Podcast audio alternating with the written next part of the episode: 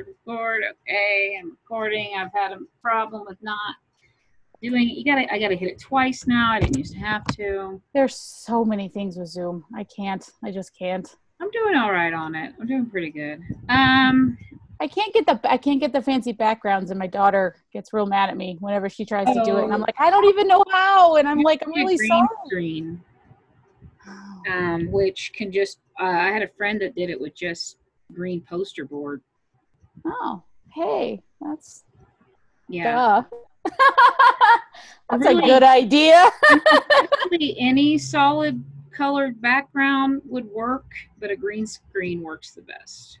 It's just it oh. has to be a solid because what it's doing is it's replacing whatever color you tell it to with the image that you have. So if your background is fully, yeah, that's how green screens work. But green screen's the best one. It's the one that it recognizes the easiest, and the brighter the green, the better, I guess. Oh, That's what I learned. well, that's today I learned. Thank you, Helen. I'm I appreciate that. anybody that happens to actually listen to this would learn too. I'm Yeah, gonna, I want to get a projector, um, especially with the size of our backyard. I want to get a projector and uh, a screen for that, and then also like you can get pull down green screen or a white screen. So Oh, yeah. then I could just set that up behind me right here, and boom, And you could have anything behind you. anything behind me. So that's, you know, Did I you ever watch Mookalaka Lily? Come on, you want to lay me? Pass the pour me hole. Do you remember the Wayne's World? um camera one, camera two. Number two. camera two. Um, Yo, I'm in Texas. I got a gun. Let's go to a Broadway show. Or, or no one who says I'm in Texas. Why would he Yeah. say that? I'm in New York. Let's go. I have a gun. Okay, I'm in Delaware. Hi. I'm in Yeah, that's my favorite one is Delaware. Mike Myers is one of my favorite, like, because I have an improv background. He's one of my favorite improvisers. Yeah, I like him a lot. Uh, you know what he does now? He paints chickens. He or no, he paints the Colonel, Colonel Sanders. Did you know that? no, He paints pictures- Mike Myers was serious- up to. Yeah. So seriously, look it up. He's painting um ch- uh, pictures of Colonel Sanders, and they're adorable. Check that out. I love this skit with the monkey on um, Saturday Night Live. Love my monkey. To- I love my monkey. Um, yeah. the, the the kid with ADD, or the hyper no the the hyperactive kid. When he was oh was one of my favorite. I love you, you know. he's like he's got like a helmet on and he's like um tethered to a uh to like a jungle gym with Nicole Kidman. so offensive now, though. It really truly would, but Oh. it was one of my favorite. He had he plays a character that's just he plays a child very very. It's just it's just yeah, it's no. endearing because of the way he's playing a child, and that's yeah, just- but oh man, I mean, there's so much stuff that like. I was just talking to somebody last night about like Family Guy. I used to love Family Guy. I tried to rewatch it, and and you're like, and- Well, yeah, I know it was a, the episodes that I have problems with were made, you know, not were long ago, but not that long ago. And they have since come out and said, you know, you know, we would do it differently now. Like Quagmire's father, who transitions to be a woman, um, the episode where Brian sleeps with her, not knowing that she used to be a man.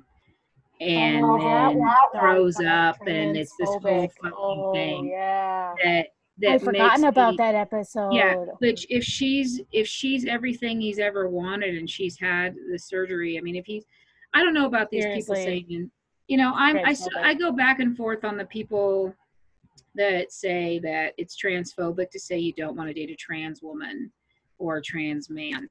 Um, somebody that would date either. I mean, I don't have like I'm like pansexual, so I don't. Gender isn't as important to me as like other aspects like genitalia isn't important to me as other aspects of a gender. So, um, but you have a gender preference regardless of a gender preference. You know, I mean, like, Yeah. if you don't want to engage with a penis or you don't want to engage with a vagina, regardless of who it's touched to, that's not transphobic. You know what I mean?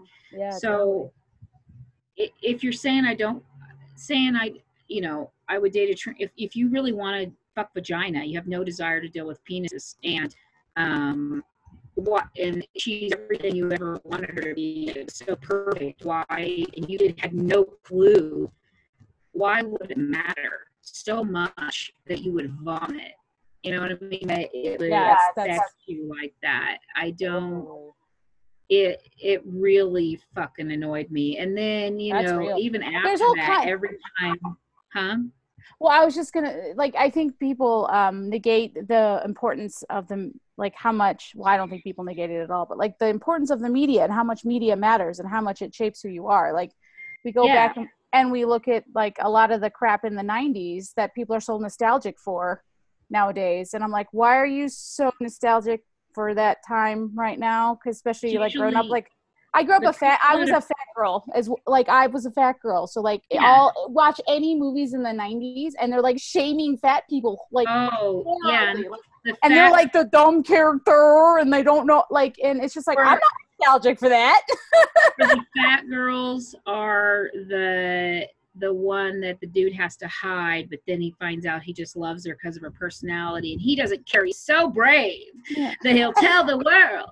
and watch Uh. watch what happens when I take off my glasses oh my god I'm actually beautiful without my glasses Yeah, it's like that it's so stupid anyway Yeah. so that's I, so yeah, I don't like you look um, back on stuff that we used to laugh at and you're like whoa Yeah, so there's that, and there's also Quagmire's rapiness that oh my god he's so rapey it goes Ew. well it goes from it goes from him just liking slutty girls that will Yeah. let him do stuff to him to you know getting prostitutes to um drugging them and and the one that was like the final straw and it was when he went over to um when the girl the daughter whatever her name is goes over to get date from, from him. She can rape a man. And and and they actually say rape and stuff. And i'm just like this is in quagmire's Do you think they're trying to- and- I like I stopped watching Family Guy a long it was time like ago. 2012 it was the it was the mid 2000s it was it was not okay then really honestly. But um i just can't like it i just can't stand the family guy it's just too much. And then yeah That's real. so i can't i can't enjoy family guy anymore uh, oh, oh no, yeah, um, that's real. Phil, uh, um, the Philadelphia one. The can't think of it. Can't think of it right now. Um, it's got Danny DeVito in it. Oh, it's always sunny in Philadelphia. It's Always Sunny in Philadelphia. I never got into that show, at all, I so I don't know I- enough about it to speak on it. I just know of it.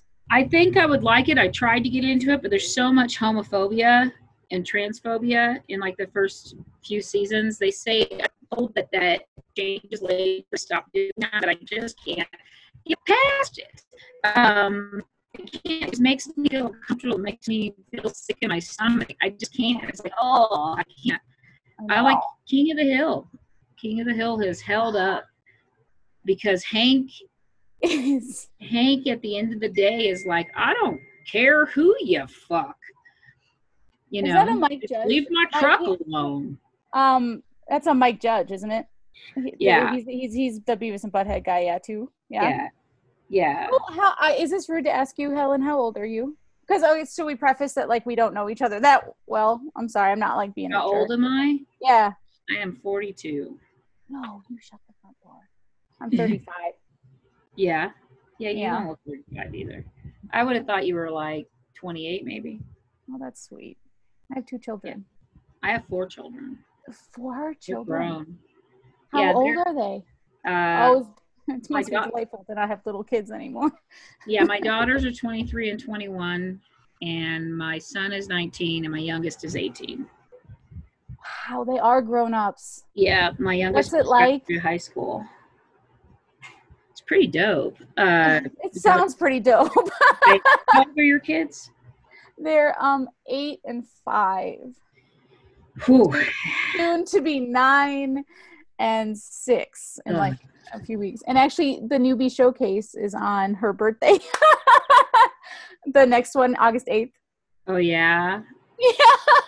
You're, So, you're doing what? What? When's it? When's it? Which, which one's birthday? The eight-year-olds. yeah, so she'll be nine.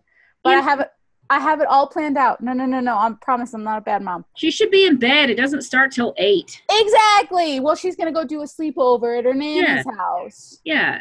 No, there's. It's her ninth birthday. It's not like it's her sixteenth or thirteenth or first. Or Even then. I never really understood like the importance of birthday. I mean, like I get it. I know. So I know a lot of people love their birthdays, but like I feel like as a mom, I feel like that like I should be getting the presents on the day of the birth of my child because like you've had children, so you know that you did a lot of work. I love celebrating their birthdays. I love. Oh, that's it's 'cause you're probably- it's because you're a good-. Well, I so I love I sell I let me preface this. I celebrate my kids' birthdays like they are my birthdays. Like that's where I was Yes. going with that because like normally my kids' birthdays are celebrated with just like uh, we I, we have a bunch of family over and we just like the adults get you know adulty and the kid the cousins like do kid stuff you know you and married to a Hispanic man? Um i'm not actually Oh. but i'm uh, it's my family because i'm like I, i'm italian i'm very italian Oh, Um, okay, and yeah. Same, so like i have a big family like same difference. Like my girls' dad's Hispanic.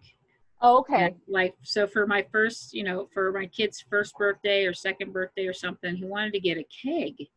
And I was like, Yeah, it was their first birthday. I was like, We don't need a keg. Why would we need a keg? It's a kid's birthday party. He's like, for the adults. So I'm like, he's like, it's just cheaper than buying a bunch of beer. I was like, we're not buying any beer for our first birthday party. Oh, are you kidding? you no, my kid's first birthday party was like uh my first my first especially my first kid's birthday party, first birthday party was we it was just a big huge party and like it, this is something that was completely foreign to my mother-in-law. no, I, had, I would have them at the park where we couldn't have alcohol. No, that's not the way to do it. That's not the way to do it. Yeah. My my mother-in-law, um, she my my my husband is a white male, and he's a very white male. um, but um, and so he's just he's just very waspy, right? He's they're very just like, I am gonna talk about the weather, and I am gonna talk about sports ball sometimes, and that's about it. So like yeah. they just didn't quite understand like the party aspect of a family of, a, of like a big Italian family. So My it, it took them off guard a little bit. That's all I'm saying. my family wouldn't have understood it for a kid's birthday party but i i would have i well because he had such a big family Yeah. we didn't really have space at our house there was no one's house that had space for it Yeah. so i would have their birthday parties at like the at a at a inside a building at the park Oh yeah. cannot have And you alcohol can't have alcohol. so yeah. they still had their alcohol, but they they didn't have it wasn't like out in the open and we didn't party all night. We had it for 4 hours.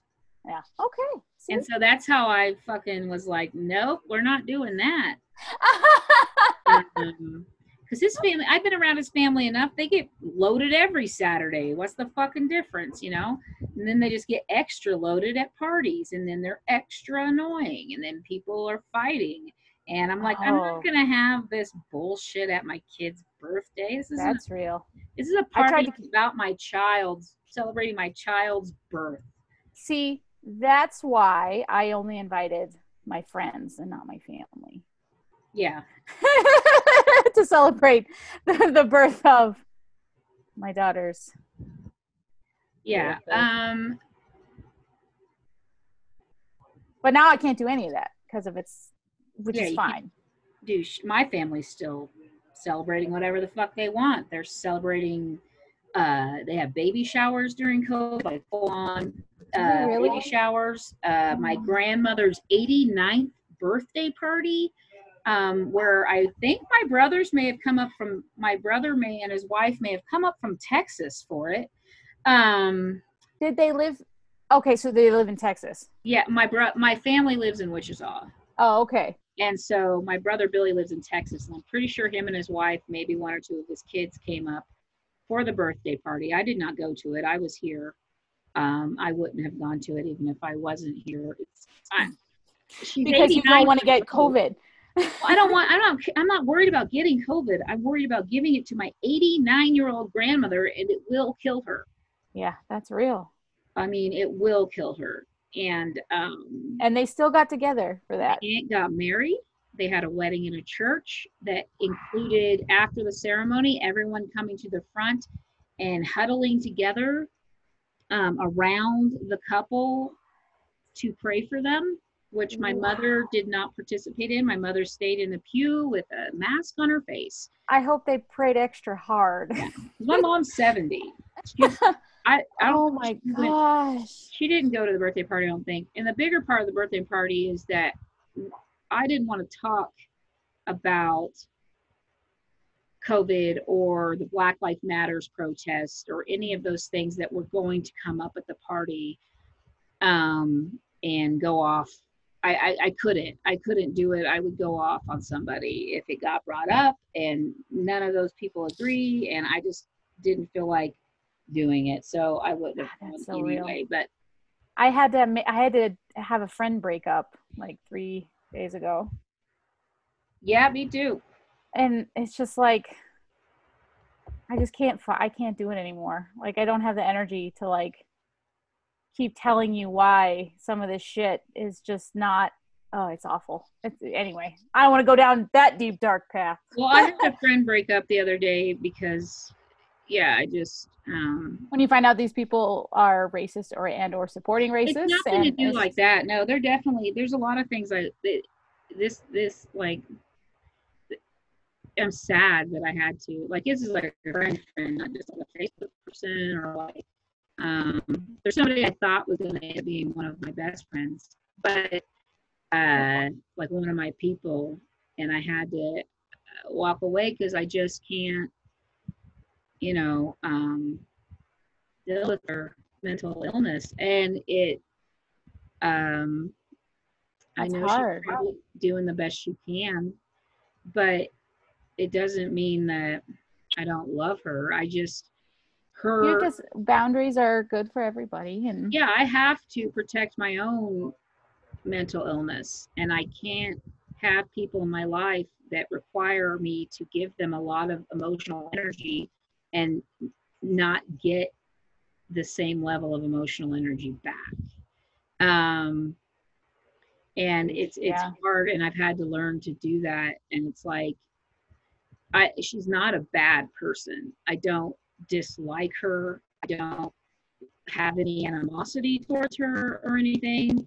I just can't deal with her stuff and my stuff. You know what I mean? I just, I don't know. I just don't especially feel like now like everybody's it's stuff is just cray cray I just, and it's hard to it, to make that decision to to to set to set your the bound the boundaries that you for me like the boundaries that I was having to set and now that boundary means that I can't see this person. Like that's what I'm mourning like not the fact that it, it's just it sucks. Yeah, it no, just sucks. is- it is. it sucks all around. I'm so sorry you have to go through that too. message her when I want to message her, but the thing is, is like I, I'm not allowed to disagree with her.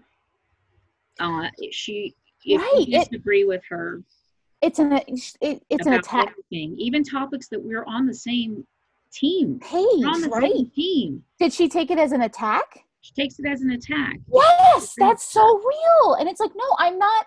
You have to understand. I'm not saying that. I'm not asking a question to attack you. I, like, I'm asking a question so that I can at least see what's going through your mind, so that I don't attack you for me. Usually, it's something that she starts talking about. Yeah, Um, like you know, we all rant about things, so it's something totally. messages me to rant about instead of doing it in public on Facebook, which is a smart idea. Yeah. Um, Hmm. but you know, and I'm off Facebook, by the way. I don't so- agree with her on whatever she's ranting about ex- exactly. You know, because usually it's something that we're on the same page about, right. uh, like racism or mental health stigma, things like that. Mhm. But if I don't exactly agree with her um, and say, yeah, you're right, that is a problem, or blah, blah, blah, then I'm the enemy and I Oh, can't. no. And she said I was gaslighting her. She's like, she started the topic and she didn't want to talk about it anymore once I didn't agree with her. She's like, I can't talk to you about this. And I feel like that's the go-to when people know that oh gosh, It's really I'm sorry. unfair that you get to It is unfair. your opinion and your side of things, and then not let me um and then shut the conversation down as soon as I share and not let me share my view and my opinions and have a discussion with me about it. Yes. Shut it down. And then that's not gaslighting. I, I I wasn't trying to upset her or disagree with her just to upset her. I legit was trying to share with her my views and opinions on the topic she brought up. You know what I mean? I didn't get that ball rolling. She got the ball rolling. And um, yeah, it was about Kanye. She thought Con- Kanye coming out as bipolar was Oh, good for the mental health stigma. And I was like, Oh. I disagree because he did it after he did all these very public mentally ill things, crazy things. So now when someone says, I'm bipolar, what do they think of? They think of Kanye West and his crazy shit. So if anything, that's done, it's damage. I was just saying it, stig- it stigmatizes it even more. That was my point. And she yeah. she said that I was perpetuating the stigma by saying that, by saying that I think that people need to stop using mental illness as an excuse to for their bad behavior to treat people like shit. I mean, I understand Oh. Kanye is oh, sick. Them are fighting words. Yeah, I understand he's sick, but he also has access to the best medical care there is in Yeah. the in the world because he's Yeah. loaded. Yes. Okay. I mean, I take an antidepressant every day. Do I would I prefer not to take it? Sure. You know, but whatever he needs to do, if he's just bipolar, there's other things that are harder to treat. But if he's bipolar, there's treatments out there. I know lots of people with bipolar that you would never know they have it. They it, they they're able to control it because they they do what they need to do to control it whether it's it's it's therapy or medication or exercise or whatever they found that helps them um, manage their mental illness, they're doing it. And so people that just choose to absolutely not manage their mental illness in any way, and then that mental illness causes them to have shitty behavior that hurts other people, uh, don't get a pass. It's like, I mean, I know there are some like extreme cases of like schizophrenia, things like that. It's, a, it's I mean, there's there's exceptions to every rule, but I'm saying like overall, um, I know the mental health system in this country is fucked, but we're, Kanye has access to good mental health. So there's no, I'm not talking about some homeless guy on the street ranting with a sign. I feel for them. Um, if that homeless guy does something crazy and throws a shoe at my car, I'm like, I don't, I'm not angry at him. I'm like, yeah, he's sick and he's homeless and he doesn't have access to getting care. Um, so I don't think that homeless guy on the corner is hurting the stigma of mental illness because he is sick and i do feel sorry for him because he can't get help he, it's even if he wanted it it's probably not an option when you're homeless to Yeah. proper mental health care Yes. kanye west is a fucking millionaire and he could get help and not act crazy if he wanted to But he doesn't because he's Kanye West. but he doesn't and i don't think, i mean i'm not a mental health expert but i think bipolar is is doesn't fully explain the thing, things that he's done, his behavior. and his- no, he's just an idiot. I, I mean, I, I, I, it's a very unpopular opinion. Maybe, maybe not. I don't know. I have a hard time getting behind anything. When anybody brings up Kanye, I just like, oh, he's bipolar and he's finally some, finally decided to get diagnosed and he comes out and says yeah man i'm so glad i got help i'm better now those things i did you know i'm you know blah blah blah i'm sorry I'm, I'm doing better i'm doing better to manage my that i would be proud of that could help the stigma. But just saying i'm bipolar and then continuing to behave erratically and say you're going to run for president is why people have a negative opinion why people someone says they're fucking bipolar. He's Yeah. hurting the stigma. Yes. and i did not get i mean i she didn't i felt and she like didn't, she didn't, she, she didn't take to that message kindly. I'm assuming. no she took it personally because Yeah. like you know it isn't It's- that she hasn't tried to manage and her mental illness she has Right. and she just what what she has is very hard to treat and it's very hard to manage there's not medication that really helps her you know what i mean um, she's done therapy she's done what she can to try to manage her she really has um, you know my mental illness used to be way worse when i was younger like in my 20s um, and in my 30s you know like felt the anxiety and started. I was 25, so like I've learned to manage it. I got to, you know, I'm older than her. I'm older, you know. I mean, so I have more. I've had more time to figure out my mental illness and how how to manage it, and I manage it pretty well now in a way that doesn't hurt other people. Hopefully, Yes. Gosh, that's um, because sometimes I I get mad and I say real mean things. I right before I talked to you, I just had to apologize to my daughter, my my eight year old daughter, because I said something mean to her. Well, see, you're And it's just- and- apologize. What's that? You're a good. I, it may have sucked that you said something mean to her, but you also apologized to her. That's real. Is a serious lesson people need to learn that it's okay to apologize, and it actually makes. Uh, I think it makes kids feel more valued. Absolutely. If if if I, I think if at any point if if my parents had come up to me and apologized after their, I would I would be a little bit more receptive to having a relationship with them today. like Mother, who Mm. is who was a great mom, didn't do a whole lot wrong. I mean, she did the best she could. She did recently apologize for not preparing me in any way to be a productive adult, like finances, anything. oh yeah. me to college, anything. She was Okay. very loving. They were very giving. Um, you know, they took care of me financially, and they they you know I was fed and housed and clean and warm and loved. Um, but I was not prepared at all for the world Yeah. uh, at all. And she recently was like, and I've been trying to get her to do this my whole life, and it ends up in a fight to where she's like, you know, just going off about how grateful I should be and how much worse other people had it, and blah blah blah. Mhm. And she finally like was like, you know, I'm sorry, I I didn't teach you anything. you know, oh no, that's interesting. she didn't teach me how to cook. No one taught me how. My dad never taught me how to put oil in my car, and no one taught me shit uh, uh, how to be in the world as an adult. Not anything. Yeah. Uh, I was taught just don't fuck till you're married. yep, that sounds about right. um, yeah, I was taught how to be kind and be empathetic and stuff like that. But the practical things of being an adult. um i i am much like you where i i was i i was taught a few things but i had to learn very quickly because i left my house when i was 17 Me too. Oh okay cool yeah. And um, i'm like oh, i can do this. I'm like oh crap i'm an adult and i'm a i'm sometimes a quick learner and when it came to like certain life stuff that I was like okay i got this. But like now i'm like totally suffering for it because you mentioned like you, you you've been able to like work through your mental health and stuff so i had horrible postpartum depression after i had my kids and that's and that's the first time i was ever even confronted with what mental health is because we didn't even talk about mental health growing up in my Oh yeah, yeah. So it was like not even not even a thing. And so now about it either. Um, yeah. my mom just likes to not even think about she can just push bad things out of her head and just focus on the positive.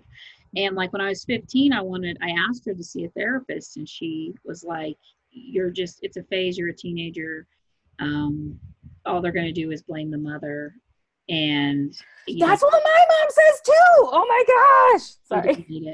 Yeah. Oh my gosh, my mom says that to me. My mom's 72, and she's still like, I'll be like, Mom, have, have you? Because I can't be your therapist anymore.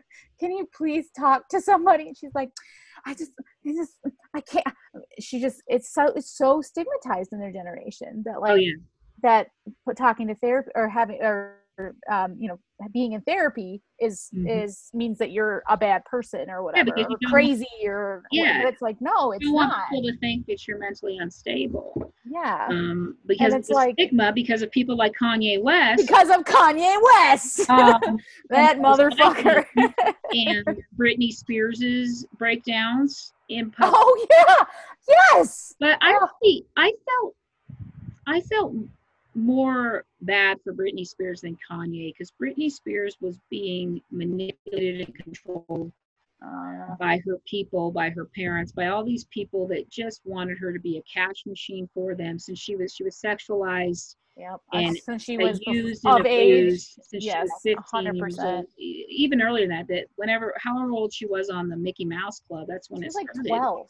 And so she, yeah, and so she was just like, I, I don't feel like her parents really gave a shit about her. I'm like, they just saw money signs.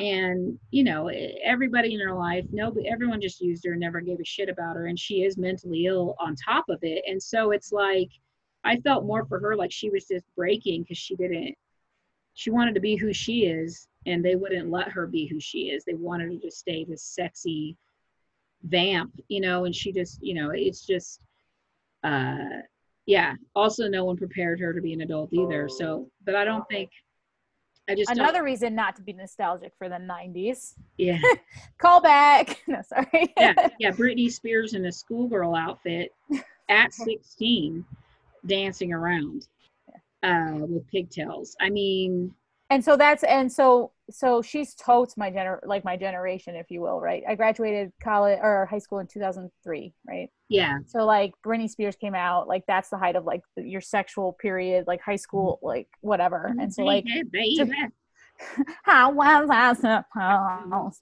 to know? That's all that was my best Britney impression that I got. Yeah. I feel like she doesn't. She. It sounds like she's like trying to hold, like she's trying to be a ventriloquist or something, and it's just not quite working. Like Yeah. that voice of hers, it's just it grates on me. But anyway, but like so, like that's what you were supposed to be to like the dudes out there was that, oh, that sexy Catholic schoolgirl. Like, and it's just so like I have all kinds of weird like it's slutty, but but misogynistic and patriarchal. but still virgin. you know, it's they want you to be a slut, but they want you to be a virgin too. Is what they used to be. I have found that it's not the case anymore, but Are you married now? I forget. Oh no, I forget. No, you are not. That's right. I forgot. no. I three divorces. oh wow. I'm about to have my What's it like? third, three divorces, about to have my third bankruptcy. So Oh no. I am not very good at being an adult. It's fine. I, no judgment. I got. I'm. I. I, I'm like, should I go into some things? But I'm like, I don't know Helen that well, and I don't know who's gonna be seeing this. yeah, yeah, I don't. That's the thing. I don't edit this, so yeah, anything you say will be. will can and will be used against you in court of law. I don't know. What are you gonna tell me? If you're gonna tell me that you murdered somebody? Yeah. Um, yes, four people, and you can find them buried in my backyard. No, that's not it at all. you know, no, no, no, no. some people better be glad I'm fat and lazy. Is all I have to say. You know what I mean? Like You know, okay, can I tell you something? killing them wouldn't be the problem, but dealing with their body after that would involve other people. I can't do it on my own, and I'm not going to have accomplices. No, so they so like they would just sit there and I they become friends and I'd walk them around like Bernie, Yeah, like we did at gonna- Bernie's. They're going to stay wherever they die. I can't them bury them. Uh, I would just have to kill them in the right location, I guess. But it seems like so much work. It does seem um, like a lot of work. There's only one person that I would actually murder if I could. Um, but like, I'm, Is it a person of history like that's already dead or like that's currently No, living? it's- Like, it's an ex. oh, okay. Yeah. So. yeah, that's dark. um yeah i would totally the world will be a better place when he dies but i can't because i have you know children that can't have me in jail i can't go to prison so it'd have to be it would be like a murder suicide situation Oh But gosh. if no, I ever- don't do it, Helen. Don't. if i don't. get terminal cancer and they tell me i got six months to live i'm that's what i'm I'm You're like that motherfucker better hide. I- i'm gonna do that i'm gonna book it down to the grand canyon and just Are you gonna Thelma and Louise it? Just my body though not a Oh, just your body. Oh yeah, you wouldn't take a car with you. fly down the Grand Canyon. It's so beautiful and peaceful. It is beautiful, And all you got to do is take one step off in some spots, and you're dead. You're smashed. No pain. You won't feel shit. You'll. I mean, there'll be the drop, and then it's over. And and if you drop fast enough, you pass out. That's true. They do say that. They say you pass out before you hit the ground, Yeah. So which is a relief to me. I'm gonna murder him, and then I'm gonna drive to the Grand off. Canyon and just jump off. Okay. Okay. But only if I've got You- terminal cancer I'm gonna die anyway. Okay. You do. Okay, that's a really solid plan. I like it a lot. unless I get the chance to assassinate the president. Uh, but that would be so hard to do. It'd be so much easier to kill my ex. They're listening. I'm not saying I'm gonna do it. I know. I'm just. I like you, and I just don't want to see you arrested by the FBI. That's all I'm saying. I get out of it. You know what it would do for my comedy career? You're like, oh shit. I can get some good lawyers. Somebody will do it pro bono. There'll be donations. Um, Oh, People will know my name. Fuck yeah. Come and get me. I got shit else to do. I'm about to start a day job on Monday. You know, there's not a lot of comedy going on. no, there sure is not. And so it'd be a good time to devote a year of my life fighting a treason charge. You know? You know what? You're not wrong. You're gonna you're gonna do it. Do it. You know, no press is bad press, you know. I honestly have always wished that some So you're saying I should release my sex tape. That is what you're saying, Helen. Oh. yeah, for sure. Like if it's a good one. oh god i don't there is no here's a true story. Um i don't send like sexy pictures to my dude. Like i don't i've never ever to any any dude or any woman or anybody. Like i've never sent because it's I it, is that weird? Have you is this too intrusive of a question? There is nothing that I won't say. Um, okay cool. if it's the truth of something that I do, I don't I don't hide it. I don't okay have any I have no shame. Um I'm a fat not family bitch. I'll talk about anything. Um, no, I, because i'll ask do- anything because i i don't have boundaries I have good. Go ahead. I have sent pictures. I have sent um, videos of me doing things to myself to men. Um, so i've i've been so i've been married okay so let me let me um uh i don't know defend myself maybe i feel like i have to because i'll it's say fine if you have it. I mean, it's like every. I'm. s- There's a lot of people that have it. I'm sure. well i know but i'm sure like people are probably like what the hell what is wrong with this lady which i don't who fuck who cares what people think but i guess my question is or There's not question that about. There's definitely people that say that about me. I'm a weirdo. That's what's wrong with this lady. um i i am the resident weirdo wherever i go so that's super cool um i knew we had anyway what i'm saying what was i saying fuck fuck fuck fuck fuck what was i saying helen You never take pictures. oh yeah so like so i married so i met i met my dude when i was 18 Oh yeah.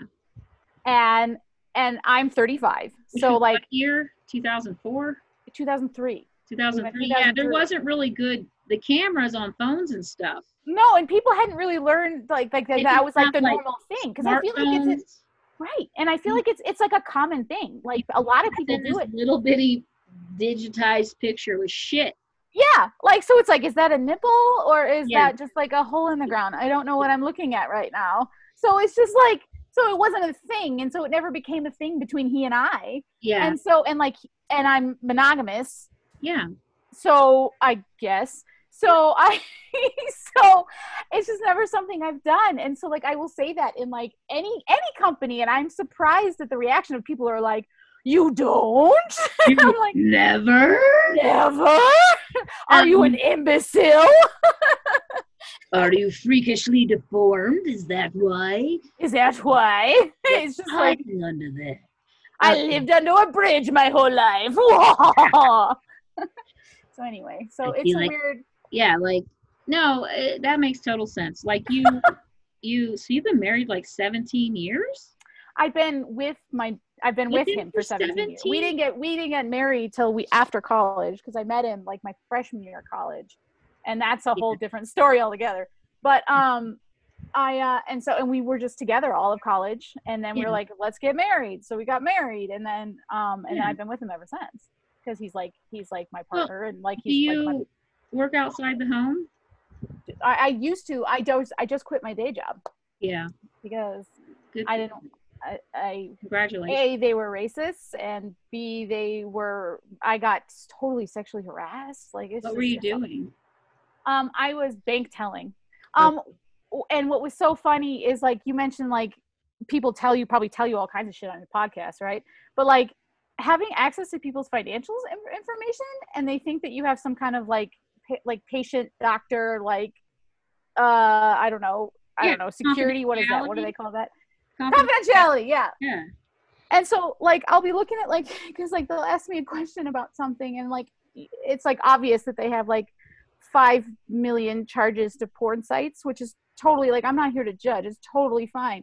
But like Yeah. they start it's just then the shit that starts coming out of the mouth and the stuff that they start telling me about their lives because they know what I have just seen is hilarious. And like I don't even say anything. Like I don't mention it. I don't sit like it's not like I bring it up. It's not like when I pull up I usually pull up their account. on this. I should I? I'm so new. Yes. I'm really new at the stand up. You should just you, you just need to make a list of like the three weirdest ones, Oh, maybe God. or yeah. And I got I got stories for days, man. I can tell you right now that is not something I've ever thought about. That's not something I've ever thought about that bank tellers listen about charges and people saying weird stuff to bank tellers. I have never, ever, ever thought about that. and I It's think about, I'm an overthinker, so I think about all sorts of things. And so I'm, it, it is something that one, no one else is going to have jokes about. okay. Two is hilarious and people are going to be like shocked. And three, there's going to be people in the crowd that have done it that are going to be like, I'd be like, yes, uh, Mr. Smith, that was you that I saw you the other day. for sure. Like, I know you like the cat houses. No, Yes, no, no, yes. I mean, and it's a thing where you don't, you can just say you're a bank teller that you don't have to mention what bank or anything Yeah. like that. And there is no confidentiality thing. You don't sign something as a bank. No, I sure don't. it's like, You might and keep the institution's information private, but Oh, there's nothing that you sign that Mhm. says you're going to keep a Uh-uh. customer's information private. They tell you. no, there's no like HIPAA laws. It's like, no, you, I could totally be like, you know, this one dude told me the other day because they totally tell me. Yeah. Like, it's not, it's not information that I get out of them. It's, It's just they like- just open their damn mouths because they assuming I'm thinking stuff, and it's like, really, no, I'm just here to punch in the numbers. it's hilarious. Yeah, no, I I definitely encourage you to work on some material about that. That is Oh, thanks, Helen. hilarious. and it'll be fairly easy because it's just a hilarious situation. And um, yeah, no, for sure. um, how long have you been doing comedy? Four years. March 16th was four years. The day comedy shut down here. Oh, oh no. But I feel like I've I'm a fa- I've advanced faster than four years. I don't know. People are always shocked that I've only been doing it for four years, but I didn't start till I was 38. So there's so Oh, good. things- There's so many things young comedians. Oh, good. Thank God. There's hope for me. I know. I'm like, oh, because it's just it, it's hard. You start like there's seriously these 22 year olds, and I'm trying to make jokes about, and I'm just like, the thing is, is like your audience, the audiences that have money to buy food and beer that you want to be butts in your seats yeah, um, are probably really sick of listening to 23 year old dudes talk about their dicks. seriously. Yeah, so you have a you have a different perspective that you can bring to things because you have a traditional kind of life, you know, the husband and the kids, but you're also like a comedian, so you have that. I'm punk rock deep down. Yeah. So you have that like dark comedy mind too, and so yeah, it's it's your your material is going to be really relatable to people that have money buy tickets to comedy shows. And so if they like you, then that's that's how you get booked on shows. That's how you get to be like real headliner gigs, not like my show, but like you know, like real headliner Yeah. gigs, because you can put sell tickets and put butts in seats. That's real. That's That's real. totally real. And uh, yeah, I, I get I get so I have nerve issues. So I started so I started so I started comedy. So okay. So yeah. I Like, actually what's your started origin story? How'd you get into comedy? okay, so I started um, with improv actually. Um, and honestly, um, it was before. So I had I had a corporate life for like ten years. Um, I had kids, and I was doing the mom and the work, and the you know Yeah. I was I was doing what I'm supposed to be doing, like, like Yeah. those types of things, right? And um, and I found myself unemployed out of no fault of my own. um, I was actually working for this like family run company doing um, um, uh, low income housing deals um, for developers, getting them the money so that they can build low income housing or Yeah. uh, public housing, like all kinds of community development type projects. I did that for forever. Yeah. Um, and um, it was a family owned place. I was there um, for six years, and somebody I replaced somebody that left to have children, and then this person wanted to come back, and it was a close close personal friend, and they were like, "Okay, see you, Emily," and I'm like, "Okay." bye. and I was Yeah. Yeah, so it like totally took me aback. Like I was just, I was just like, what the fuck just happened in my life? And of course, like I'm going through all this like postpartum depression stuff, and like Yeah. um, I've always had a very big affinity for comedy and stuff. Like I was raised on SNL. Like my parents, like that's how I was raised. I was raised on TV. Like Yeah, they would, they did- literally. I recently just made the connections uh, because of talking to people on this podcast because I, I really don't know. I never really under just talking to people about like what your comedy influences were and stuff. And it really was it was SNL. Um, even though I don't really I'm not really interested in improv or acting, but Yeah. Like because I mean I was born in '77, so when I was little. My parents had like VHS tapes of season one and you know stuff like that. And um, my dad would go on the road to work and he would record episodes on VHS and come home and we would watch them Mhm. um, and stuff like that. So I mean, my parents let me watch Saturday Night Live at Mhm. you know uh, elementary school age. Me too. um, Me yeah. too. And so- Totally. Land Shark, that's my favorite. You know. I Shark, that's my fucking favorite, and I don't even know Oh. why. I can't even tell you why that's funny. I was oh, trying to explain it to somebody who's never seen that skit. and then they're like, "This is dumb," but you're like, "No, it's fucking hilarious." I know it sounds real stupid. I don't know. There's like Candygram and they like Land Shark, and you just you have to. Yeah, and like the bad act, it's just so great. It's so great. Uh, Oh man, yeah. So my favorite. yeah, totally. Oh my god. So yeah. So like, still to this day, like, oh man, I can't. The Mel Brooks movies. Yeah. Oh my god. Yes. Yes, Totally. Um, I uh, when remember when Robin Hood Men in Tights came out in like Yeah. ninety. Yeah, so I went to the theater to see it, and I'm I'm like ten or Yeah. something like that. Because like my my my parents, they literally didn't care, and like the people who raised me were my older sisters. my and mom the- would just cover my eyes if there was nudity. Yeah, well, and and my mother actually, yeah, she's pretty cool. She was pretty cool about like she took me to see the Beavis and Butthead movie, which The is what? interesting. Which the Beavis and Butthead movie, Oh yeah, which is a, by the way a terrible movie. I love the Beavis and Butthead oh movie. Oh my god, I rewatched it the other day and I got so stoned and I'm like, oh my god. And of course I thought it was hilarious, but I'm like, God, a generation, a whole generation. It was I had all kinds of like it was so my name funny. is Cornholio. My name is Cornholio. I still I I need TP for my bunghole. My bunghole will not wait. my name is Cornholio, and I need TP for my bunghole. Oh, I I, that was my thing. I love to do cornholio. I still do cornholio with my sisters. Like every once in a while, we'll be talking and every, we'll just break into cornholio. It's hilarious. But anyway, um, but yeah, so a big influence. That was a big influence in my life. And honestly, like I just finally learned that like if I can't laugh at my like I I just I laughing helps me deal with trauma.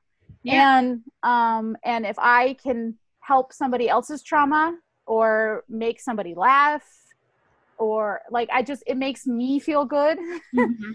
And so it's like just that energy of making the people at which whom are in your company feel good or laugh or maybe even feel bad or just feel for fuck's Yeah. sake you know what i mean Yeah, Um, I feel like comedy plays such an important role in societal shifts and change. very much so Um, and so my background is in political science i actually have a master's in public administration so i've been in like the um, public re- I and like was gonna go that route. I have Yeah. a minor in political science on nice accident. I have an associate's in accounting and a bachelor's in business and communications with a minor in political science because they were like, take one more class and you'll get a political science mi- oh, minor. fuck yeah So yeah gonna I wanted to go into public administration. I thought I, I started to get interested in like local politics for a few years, and I wanted to go into public administration. And then I took a public administration class, like intro to public administration, and I was like, "Fuck this! yeah The most boring thing." I,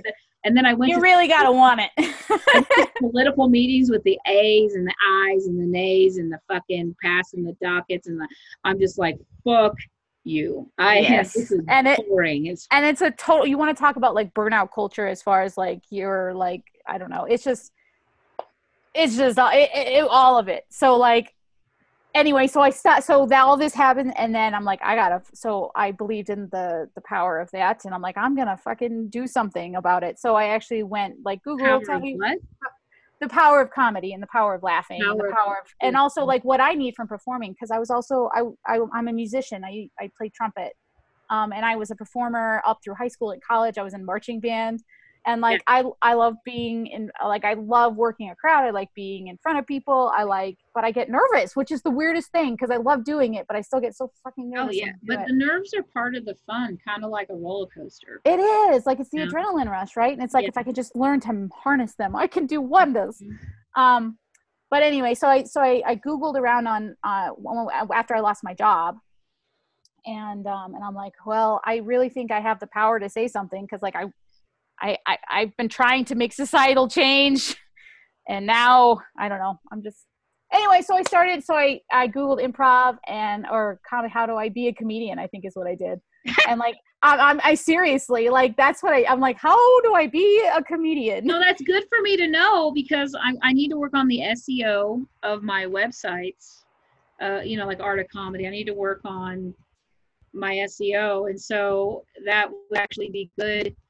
You know, keywords and stuff to know what people are searching for when they're seeking out to be a comedian. I know, and I know it sounds silly and like I don't know, because like I've never been. I it's been a while since I've been a newbie. It's a while since I've been a neophyte. Like, and it Yeah. feels really uncomfortable because I'm used to being the smart one and the driven one and the one that knows how to do stuff right away. And then Yeah. I get up on the stage and I'm like, oh hi guys, oh I like to tell jokes. I'm here telling jokes. Everyone else you're gonna see is way better than me. Totally.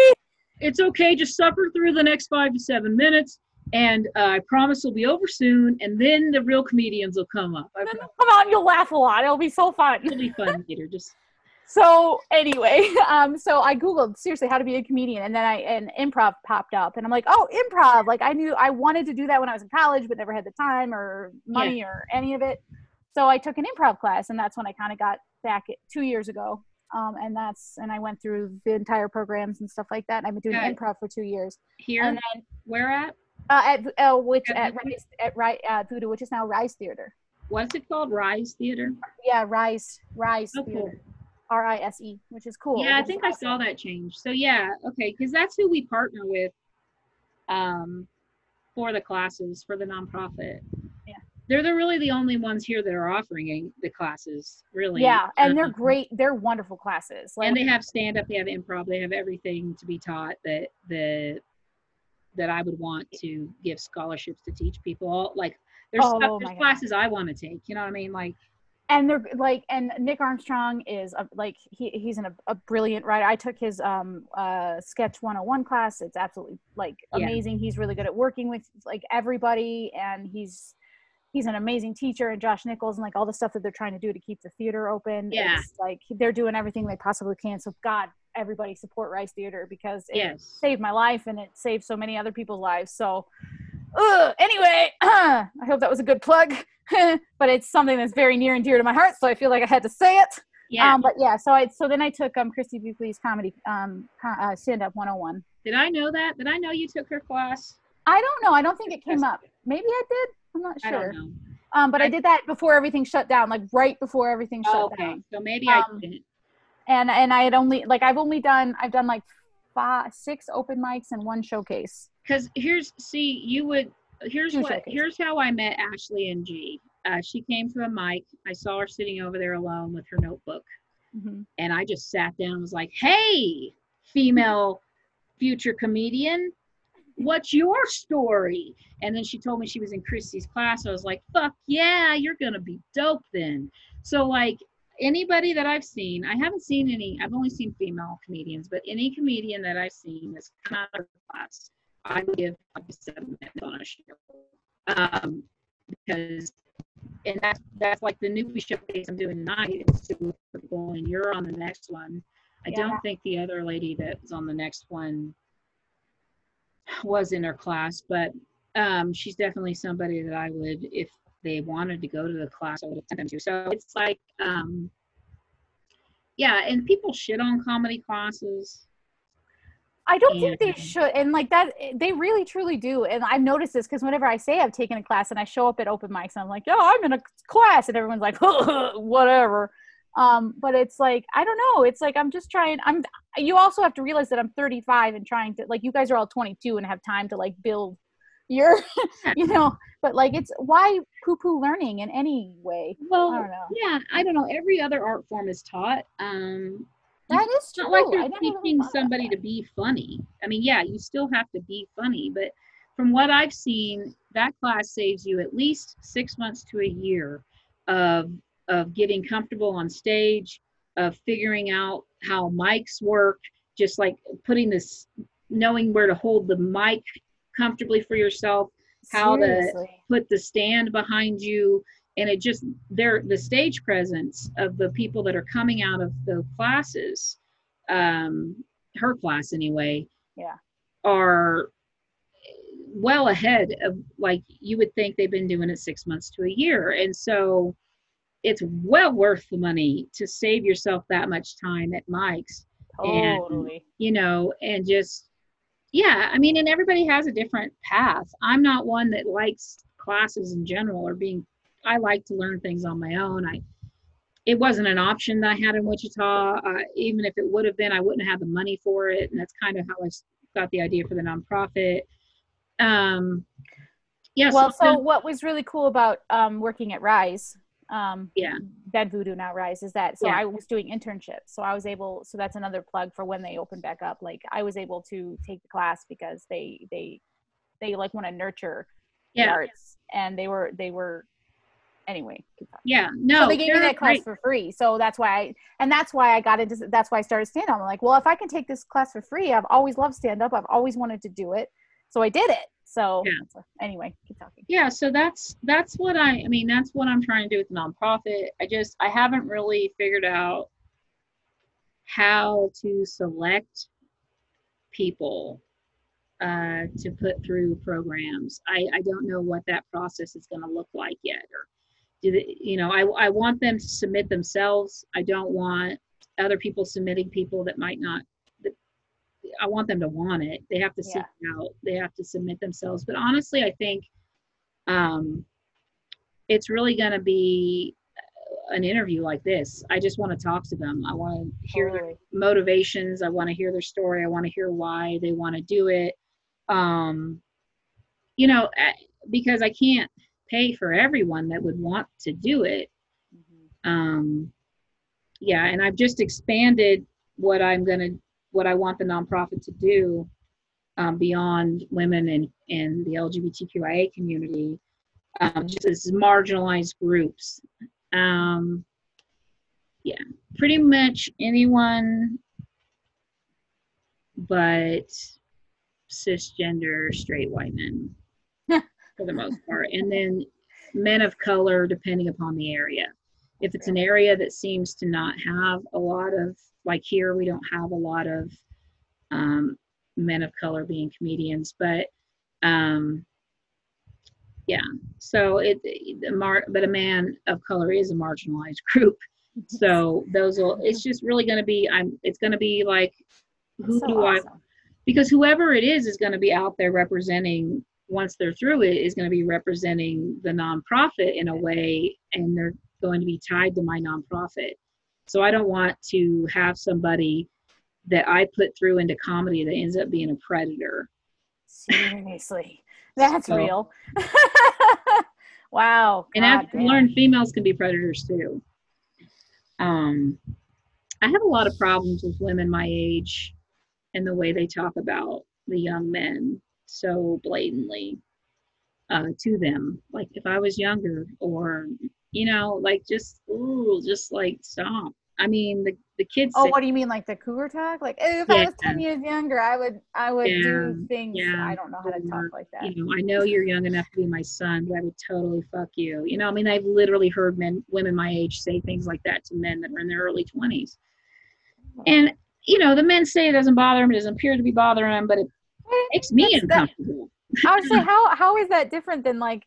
Uh, it's not different from like if I were a 22 year old chick. I don't know. It, it's, it's, it's not great. It's gross. Well, men are perceived to have more of a power dynamic because men aren't a marginalized group for their gender and women are. So there's a power dynamic when you have men and women, uh, younger women. But honestly, I think that 23 year old men are way more gullible than 23 year old women. Oh, a hundred percent.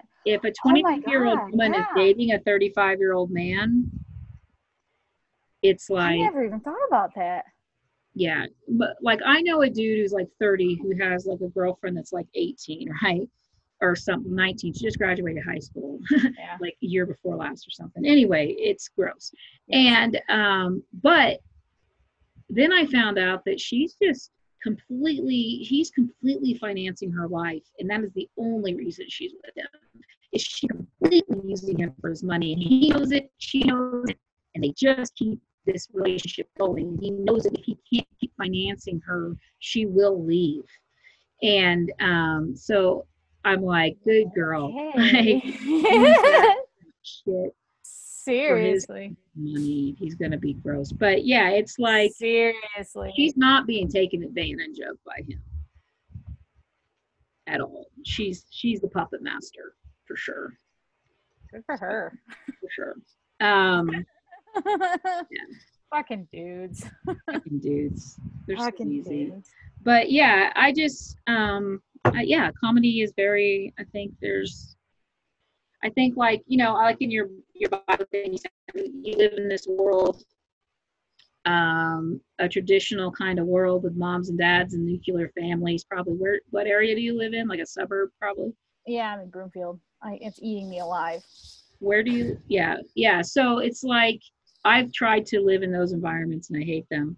Um, yeah, you feel like an alien uh, in this world that you're in. Uh, that's the best world for your children, probably. You know what I mean? It's just it's the world you live in, but you're an alien in it, and then you get to go to comedy, and you're like, oh, I'm not such an alien anymore. Mm-hmm. And, and and it makes me feel pretty good and um and it it's it's a well needed um i don't know valid i don't know i don't want to say it validate what's that it is validate. It's totally validating. it is and especially as a mom um you're not always validated you know and and it's more it's more than that it's just it's just moms won't express anything that like what you said earlier about because they don't want to sound like they're a bad mom they want to act like they love their children just they have no problem with their kids. Any they just love being a mom and they have no problems with their kids. And that's how those like the stepford wife suburban moms act. Yes a hundred percent. And i'm just like i can't guys i can't like it's ter oh god. Meanwhile I- I made like, a drink joke- white wine and popping zannies.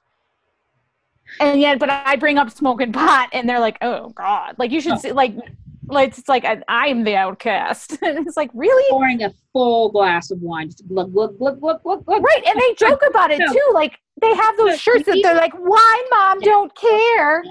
And i'm like you need to just stop. Because like the minute i bring out a joint everyone's like oh my god emily how dare you? So it's Such a riddle. oh, i know and it's building. oh my god you're so weird. Um but yeah so You live on a cul-de-sac?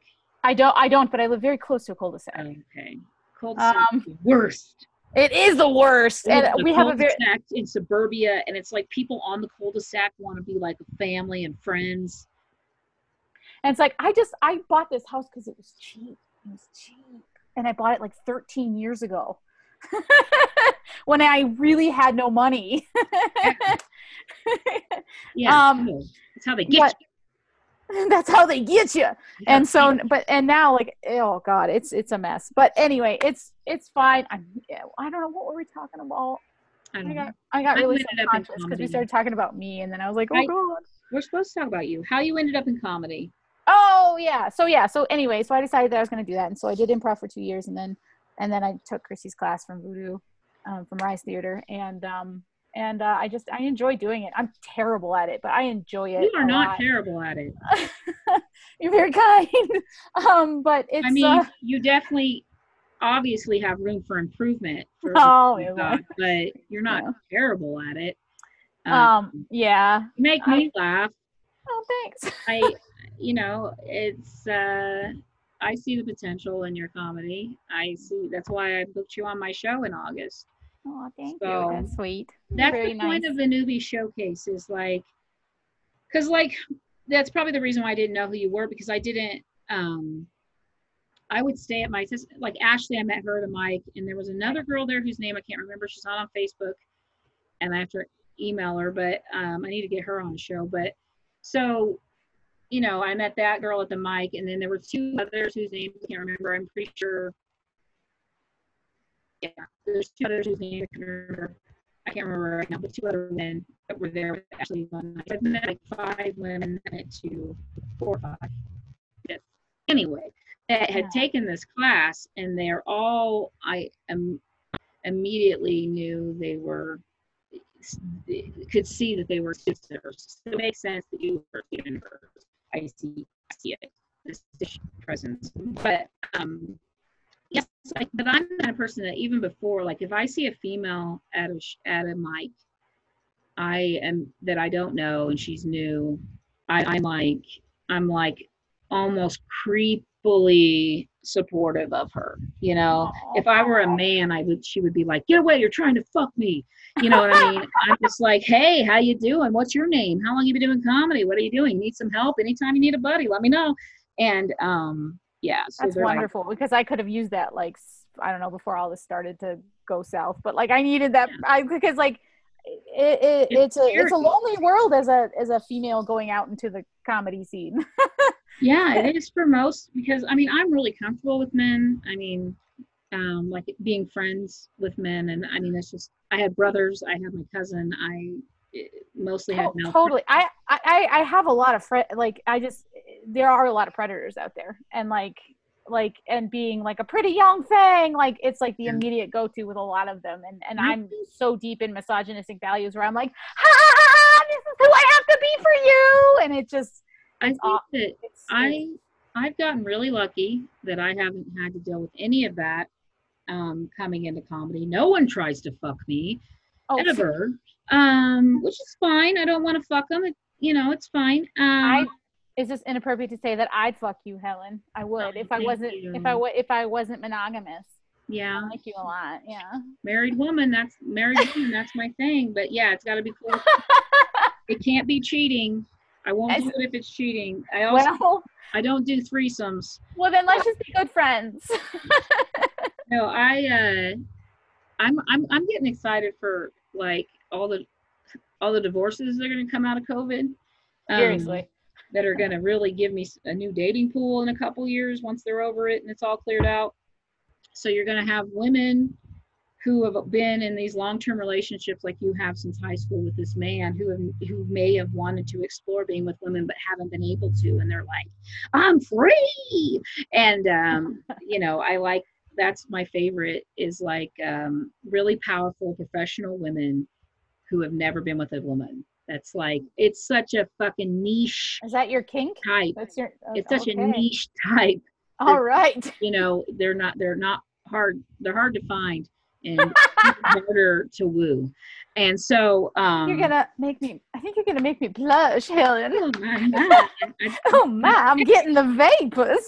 my Helen, that's so dirty um or there'll be men also who have been in these marriages and have had things they've wanted to explore and maybe their wife wasn't into it and they never did and and now they can and here comes helen miss Here comes Helen. open-minded i'll ah, try most anything once person especially if it's something you want done if it's something somebody wants done to them i'll try just about anything like you know it doesn't really matter to me but like if it's Good for something you. done to me i'm a little limited. I'm a way more limited. That's well as you should, as one should be. I think. someone wants me to slap them i'll try it. I don't know. I don't know. everything once, man. i'll give it a shot. I'll try it. That's what you're into i don't know. I'll give it a shot. We'll see. You know so i just you.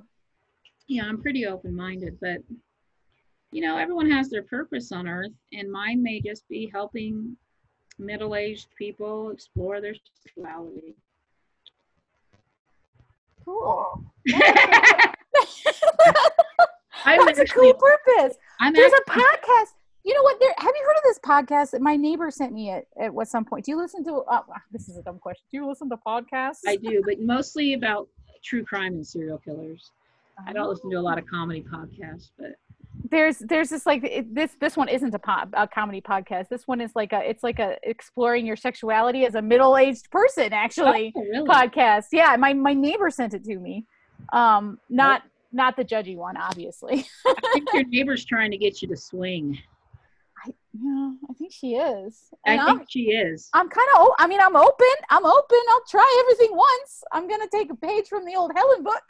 Swinging also involves your husband trying, being okay with trying things. Oh, right. I suppose I should mention this. fact. and you know yeah unless he is trusting enough in you to let you go explore some things sexually without oh, of course not.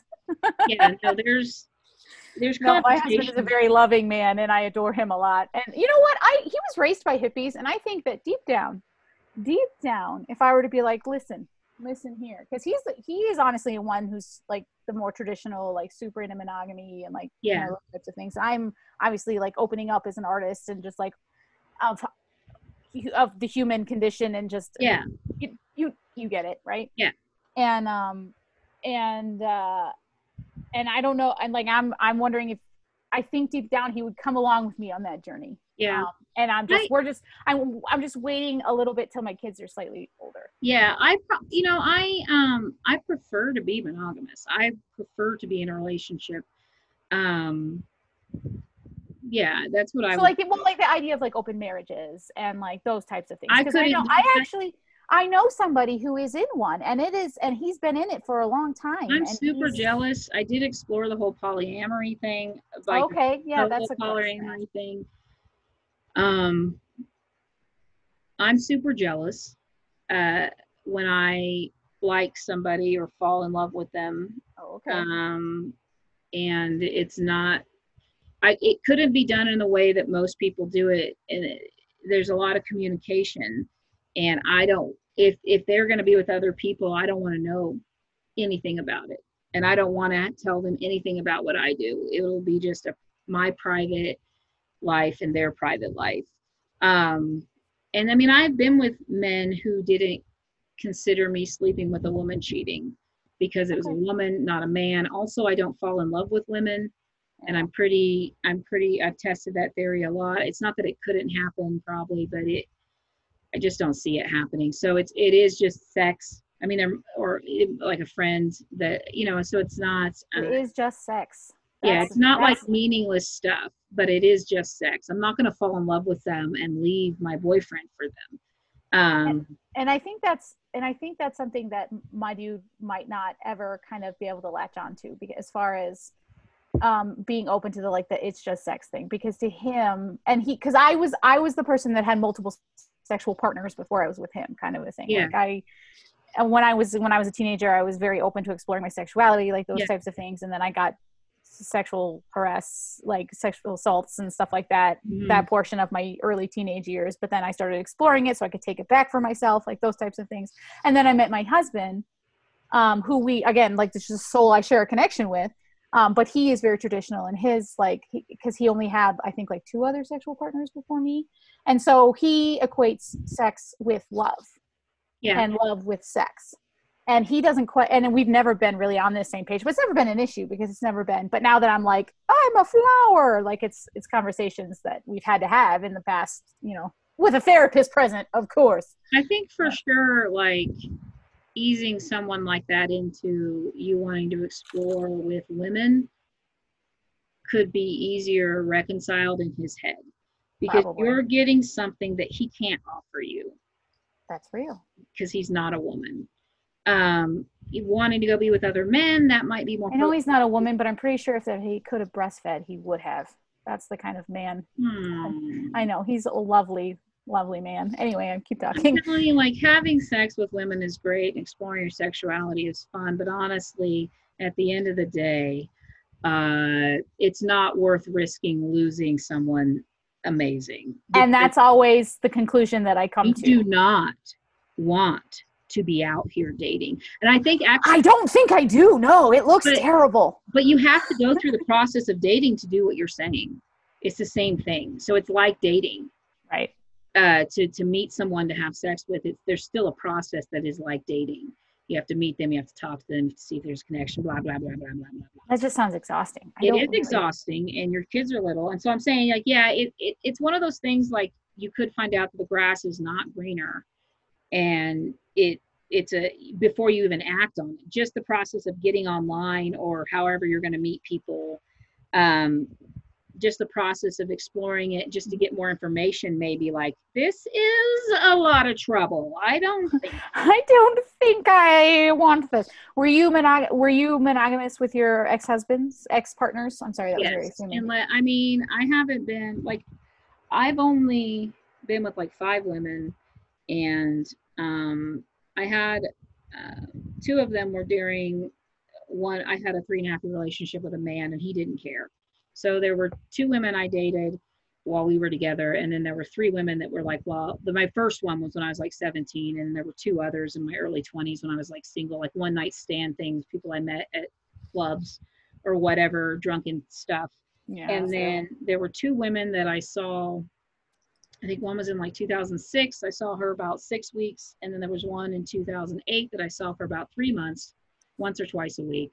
Um, we would just go to museums. Um, the first one we would go back to her house because she was she was single. Mhm. Um, she had a boyfriend, but she didn't live with him. And then the the other one was married and had kids and stuff. So we would we and I had kids and stuff. So we would just go do what normal friends do go to lunch go to a comedy show go to a museum and then have sex in her car and so um Sounds legit. but both of those women stalked me That's how all of my friend dates happen too. Sorry. no but my yeah she stalked me like they stalked me both of them Well, that says a lot about you. so i haven't well i don't know if it says maybe i don't know if it says a lot about maybe my sexual prowess as much as my uh, ability to not my picker you know I- Your picker. I, I definitely have a type and it's it's mentally unstable um with men and women but They that's a Uh, thing. i was saying like i've only been with five women but two out of five stalked me and i've been Wow. with maybe a hundred men altogether in various uh, kinds of relationships one night you know whatever you want to count yeah. and two of them have stalked me so it's two percent of men and like whatever the percentage two fifths is Well, I mean, that's women. not that. I mean, it's okay. so I'm terrified. I'm terrified. I mean, this was like 2008. A lot has Right. changed in the last 12 years. There are women now that um, are old enough for me to be with that weren't 12 years ago. You know, women that were like 22, 23. You know, I, I couldn't have, you know, they were too young. I don't know.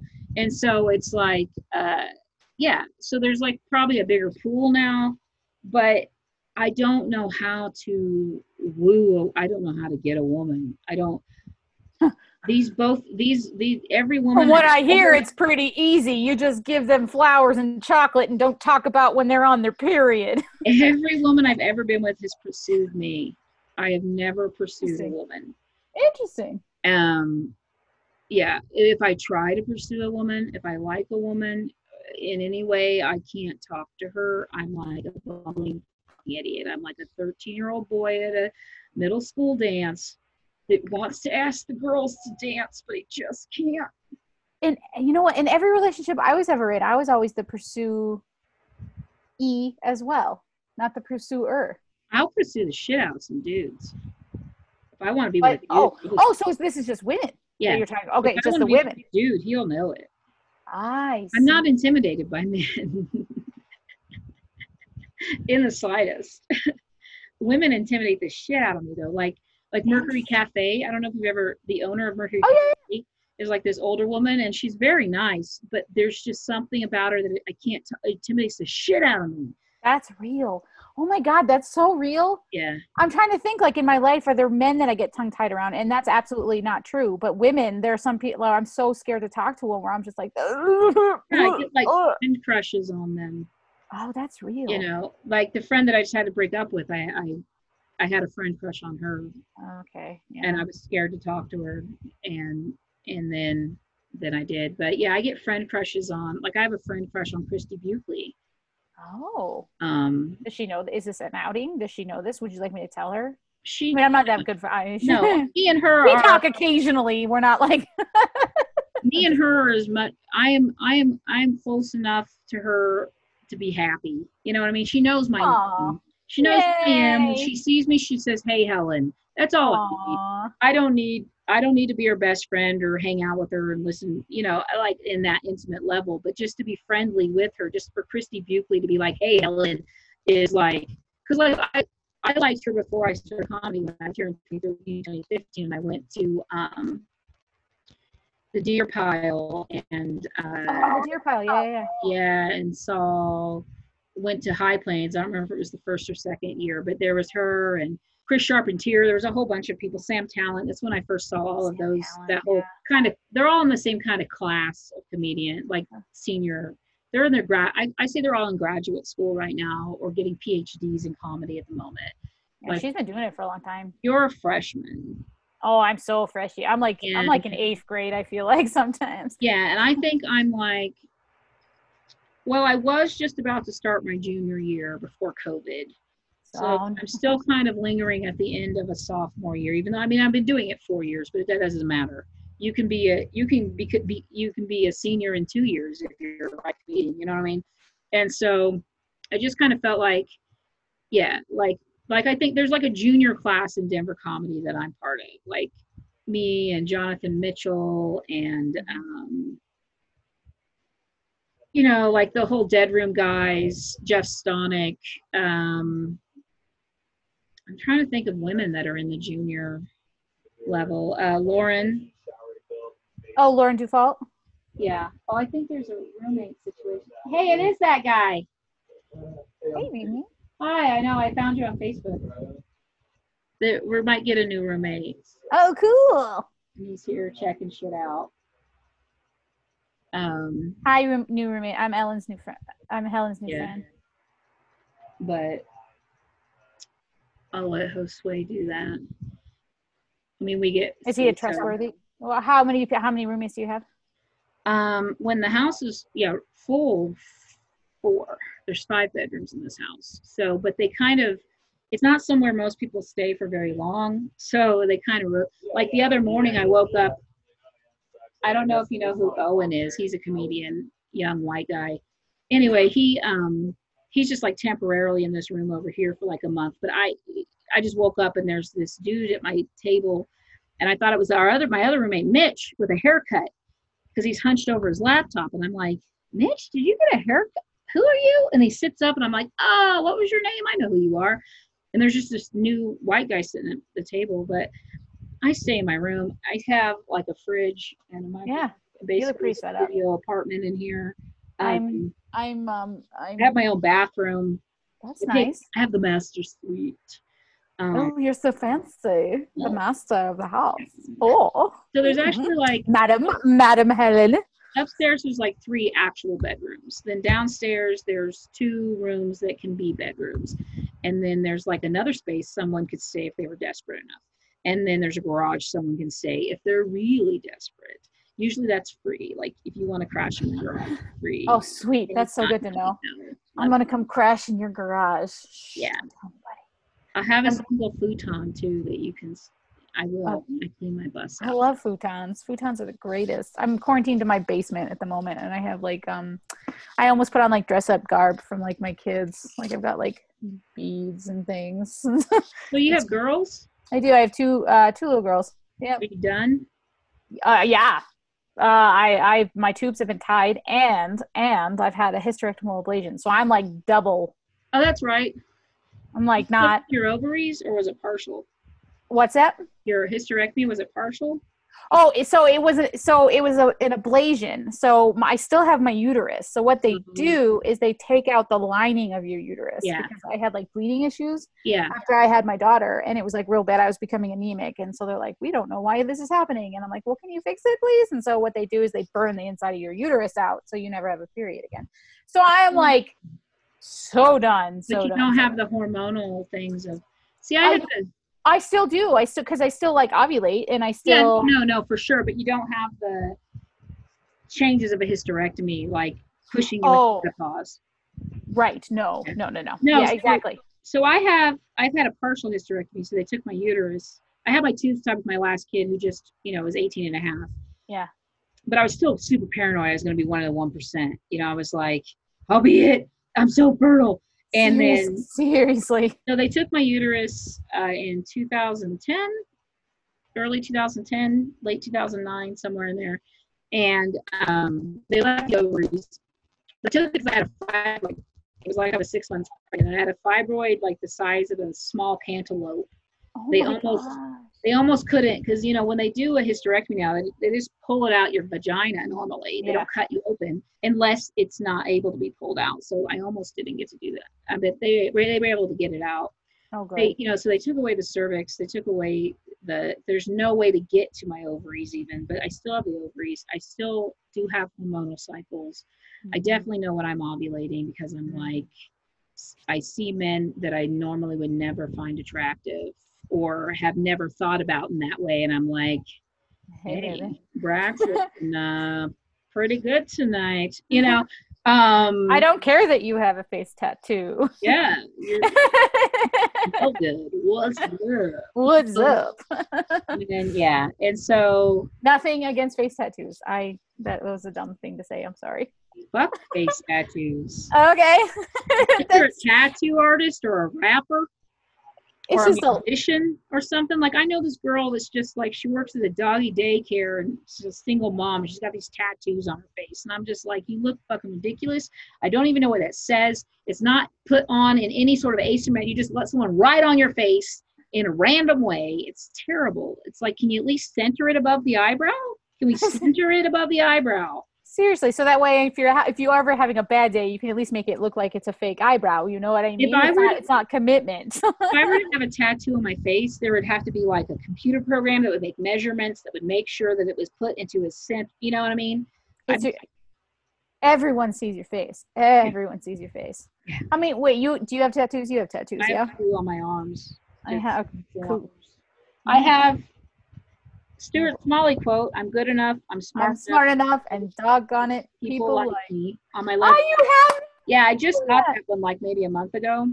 And then six months into comedy, I got at least I got some good material. And that was my first tattoo that I ever got. Was like Oh, nice. three Good for you. three and a half years ago. That's super cool. So I'm I about to. think I'm done though. I don't really, I don't really like getting tattoos. They're painful. They hurt, and I can't think of any. I can't think of anything else. I wouldn't mind getting, which is kind of narcissistic because it's a picture of me, but the art of Aren't we all just a bunch of narcissists? Like, the we're art comedians, of comedy course. logo. You know, that's not narcissistic at all. That's It's a amazing. cartoon depiction of me. So what? So what? You should have a cartoon depiction of you on your arm. Like that's like the ultimate self love. Are you kidding me? Oh, it'd be so painful though. I'm long. It would. I'm getting uh, pretty soon here. I'm actually going to be getting a um a peacock, and it's going to be. Yeah, yeah, yeah, I just like the idea of having a cock on my arm. No, yeah, not- yeah, yeah, yeah. I had a, I dated a guy that was, his last name was Peacock years ago, and I think Did he ever show you his not wanted to feathers? See me because I wouldn't stop singing that song. Let me see Peacock, cock, cock, cock. well, that's kind of his fault for having that last name. Yeah.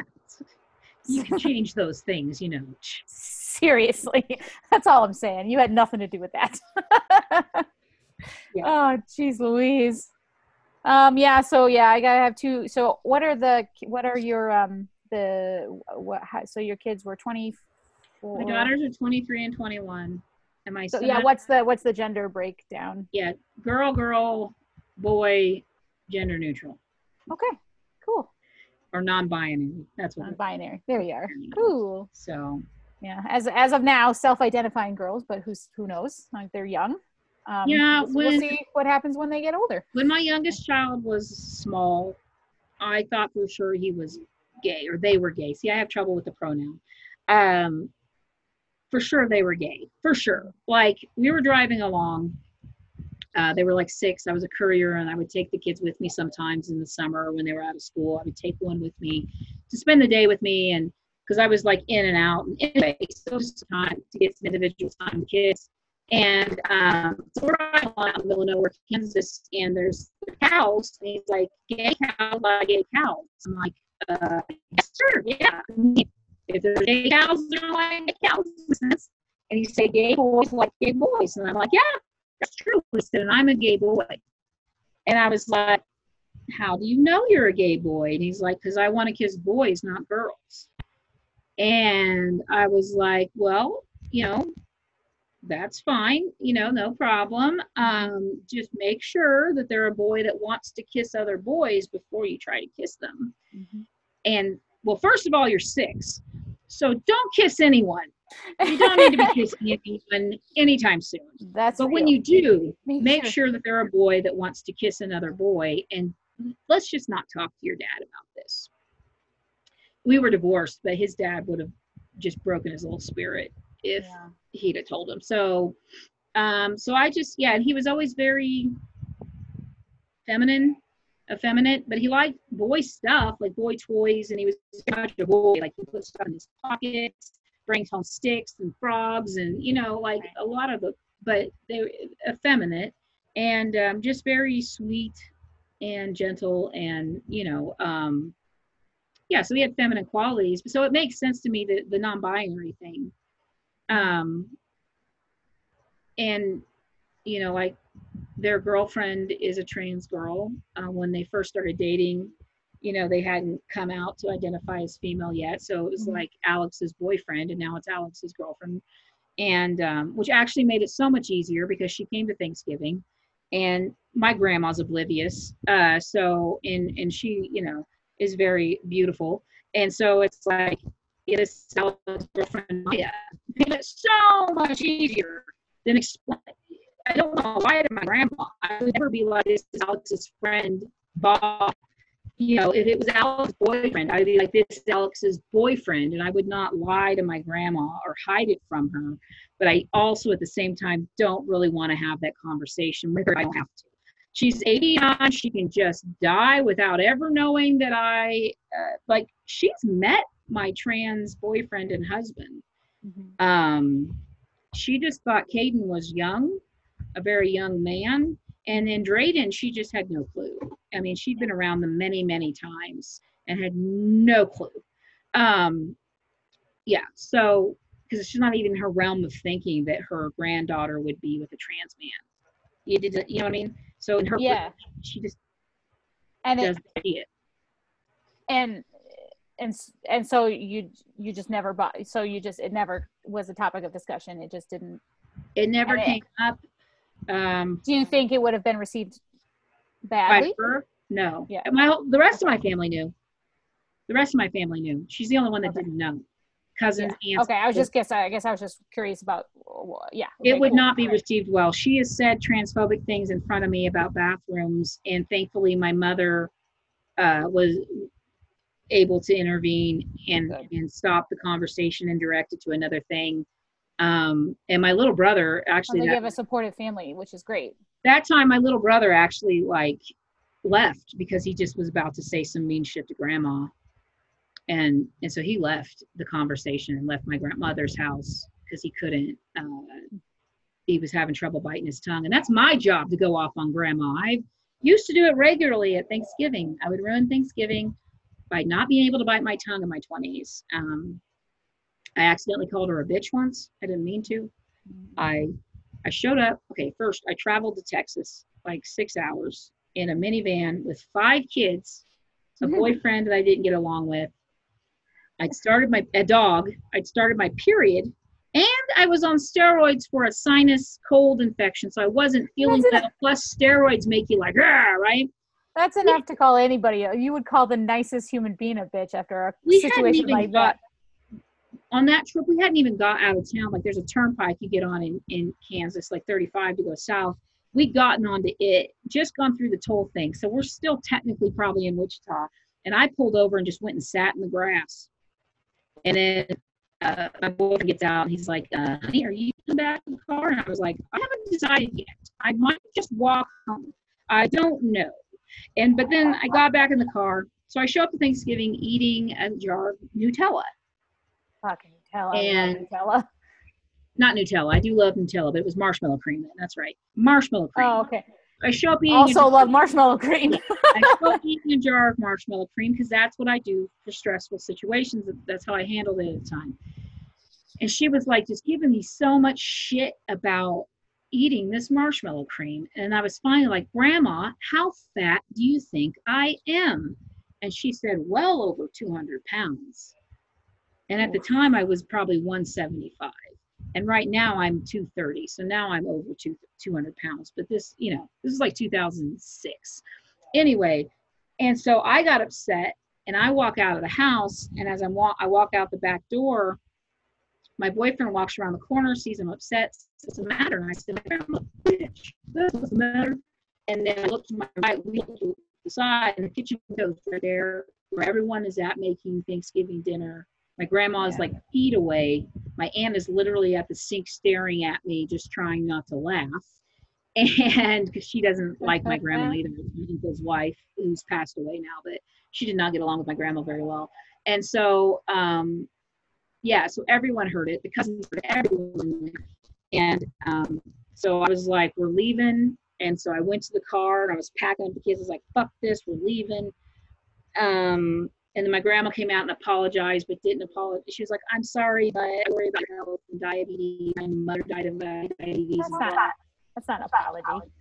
Yeah, but you know, there's a yeah, the, there's a tactful way to do it, or just shut the fuck up. I don't know. Um, so my aunt or my cousin, I can't remember who, gave me 2.5 Xanaxes, um, which I'd never taken Xanax before. I just took both of them. Actually, I think they were one milligram, and I've never taken. So I took two milligrams of Xanax, never taking Xanax before, and pretty much just slept through the rest of Thanksgiving. That sounds delightful. That sounds like the It was best amazing. Thanksgiving It ever. was the best Thanksgiving ever. Yeah, I woke up, the food was done, nobody else was in there. There was still plenty left. I made me a plate, I warmed it up, I ate it. It was fucking amazing. They Next took care of my the five kids. I didn't have to go through the process of getting their plates or cleaning up after them. It was all done. Yeah, and I was passed out, zanned out in the guest room. It was a good thing. But that yeah, sounds like my was- dream. That's what it used to be. That's what holidays used to be when you were younger and weren't responsible for anybody or anything. You remember, like when your Oh, yeah. job to just show up at a Thanksgiving or you a holiday, up, you just run show out up. cousins. Yeah, that was like the only job you had. You, you eat your food at the table, and you might take your plate and put it somewhere, but usually you just left it there. You went back out and play. You didn't have to. Yeah, you didn't have to take carried off. Fuck that noise. You go out, you play it. some more, you puke, you come back in, you eat some more. Yeah. Round two. Goodness gracious. yeah. No. yeah, those are the days. I like Thanksgiving. It's my it's not the same since so many people are passed. My dad's died, my aunt died, my uncle's wife, my other aunt, my my actual dad's sister died uh, a few years ago. My dad died in 2011. My my uncle's wife died uh in like not of covid but since like right before everything got shut down like the end of february beginning of march Mhm. and um yeah so like she's They're not the she, same. we used to have Thanksgiving at their house, at my aunt and uncle's house, and they they would smoke a turkey, and her cranberry relish is the only kind I've ever liked, and and her stuffing and her grandma pies. And so now it's my and it's different, and it's not as good, and it's kind of like I don't know, they're yeah, it's just It's it's not the just not same. the same. And then when my grandma passes away, there's no reason to go home for Thanksgiving because the only reason I go home for Thanksgiving is to get my grandmother's pie. Otherwise, there's no reason to go home. Once she's gone, there's no food there that's that magnificently good. There's no company there that's that magnificently good that I'm going to drive all the way to Kansas to be part of it. I mean, I'm sure I will. Like if my brother Randall goes and he brings his daughter and his family that I never see, or like my brother Billy, I'll go. But I'm not going if it's just the Wichita people there. I see them several times a year as it is. We we we uh we stopped getting together as a whole big family on Thanksgiving because there's a crap ton of us and none of us can take it and we all just fight so we just don't. We fight. We just don't talk about certain topics. Even if we don't talk about certain topics, we still end up in a fight. I don't know. I I think it's like I think it's an Italian thing. Like it was just I- it's just like, God damn, just calm down. Yeah, I don't know if it's like I'm mostly German, so I don't know where my uh, passion, as I like to call it, comes from. Pat, pat, You're not a. My brother said, Helen, you're not a bitch. You're just got a strong personality. You know, you're just you're just passionate. you're just passionate. I'm not an asshole. I'm just passionate. People are passionate people. It's true. It's very true. They are very, very passionate. I often am told to stop yelling when I'm not yelling, and I'm like, this isn't yelling. That's so real. My kids tell me that all the time. They're like, stop yelling at me." I'm like, "I'm this. You think this is yelling? Oh boy, you just wait." You're gonna know when I yell. The neighbors are gonna know. Everyone is gonna know when I'm yelling. that is a hundred percent true. I've been, yelling at my kid inside, like at a stoplight, just going off on my kid to the point, like he's 16, he was pissing me off, and where I'm just pounding on the dash, just yelling at him because I can't hit him. So I got, you know, I'm hitting the dash, or I'm hitting the steering wheel, I'm just yelling at him, and our windows are up. The car next to us windows are up, but they can hear us yelling at each other, or me yelling at him, and they're That's- looking over. That's real. I it'll it'll be oftentimes where like I'll have a window open and I'm like, oh shit, I'm gonna just close this window because I live in a neighborhood where people are very very close and very judgy. Well, you probably They don't. If you have a They big- don't. you have a big house and you have to yell. You do. It's What am true. I gonna do? Go down the stairs every time I want to yell at get at someone's attention or up the stairs? No. Fuck that. Yeah. No way. I No have way. a voice for a reason. My voice goes real loud for a reason. It was. We evolved that way. Rose They thinks, If they didn't want us to to yell at our children, then they wouldn't give us the ability to yell so loud. yeah, or make them so frustrating. That's also true. I said the other day I was writing jokes and I was like, you know, I don't know if, it, if parenting is necessarily not that hard. It's just really terrible. So that's what makes it hard. Is that sometimes it's just really terrible. Well, because you're just these situations happen that you're not equipped for. Like when my That's so- seven, I'm doing the material tonight, my kid jokes, but yeah, like when my seven year old Googled naked girls, he was a seven year old boy. I was not, I didn't know what to do. Mhm. Uh, he was- nobody nobody equips you for that scenario. Like there's no like your mother doesn't sit you down and be like, you know, no, Helen, now listen. At at some point they're gonna start to well, I knew have questions. I knew it was going to happen at some point, but I Right. it was. I just didn't think seven-year-old boys thought about those things, and it wasn't even a sexual way. He just wanted to see what little girls looked like naked, and That's my my five year old asked me what a what a boy's penis looked like, and I'm like, okay, well, here's what a boy's penis looks like, and it wasn't again. That's the same thing. It's like when I was a kid, you were just show me yours, I'll show you mine. I had a male cousin. That's how I learned what a penis looked like. And it wasn't Yeah. even sexual. It was just like, what does your stuff look like? This is what my stuff looks like. yeah, Um, and then we stopped being able to take baths together. but they're just parts. You know, they, yeah, they don't have to be like sexual. It's like the other pe- it's it's everybody else that was sexualizing it. I'm sure. Yeah. Right. Sure. Yeah. Yeah, nudity is sexual. So It's like they're just parts. just parts. Just parts. They can be used for sex, but they're also used for other things like urinating and non feeding, feeding children. feeding children, um, birthing children. Uh, spe- uh, you know what? Uh, funny uh, party trick that I can do with um, my my my uh, uh, since I've been a mom. Um, I still produce breast milk. I don't know why, but like, and I haven't breastfed a kid in like five years. But like, I can totally like squirt and like like like dispense milk. Like a even- of it. yeah, like I could probably get about an ounce.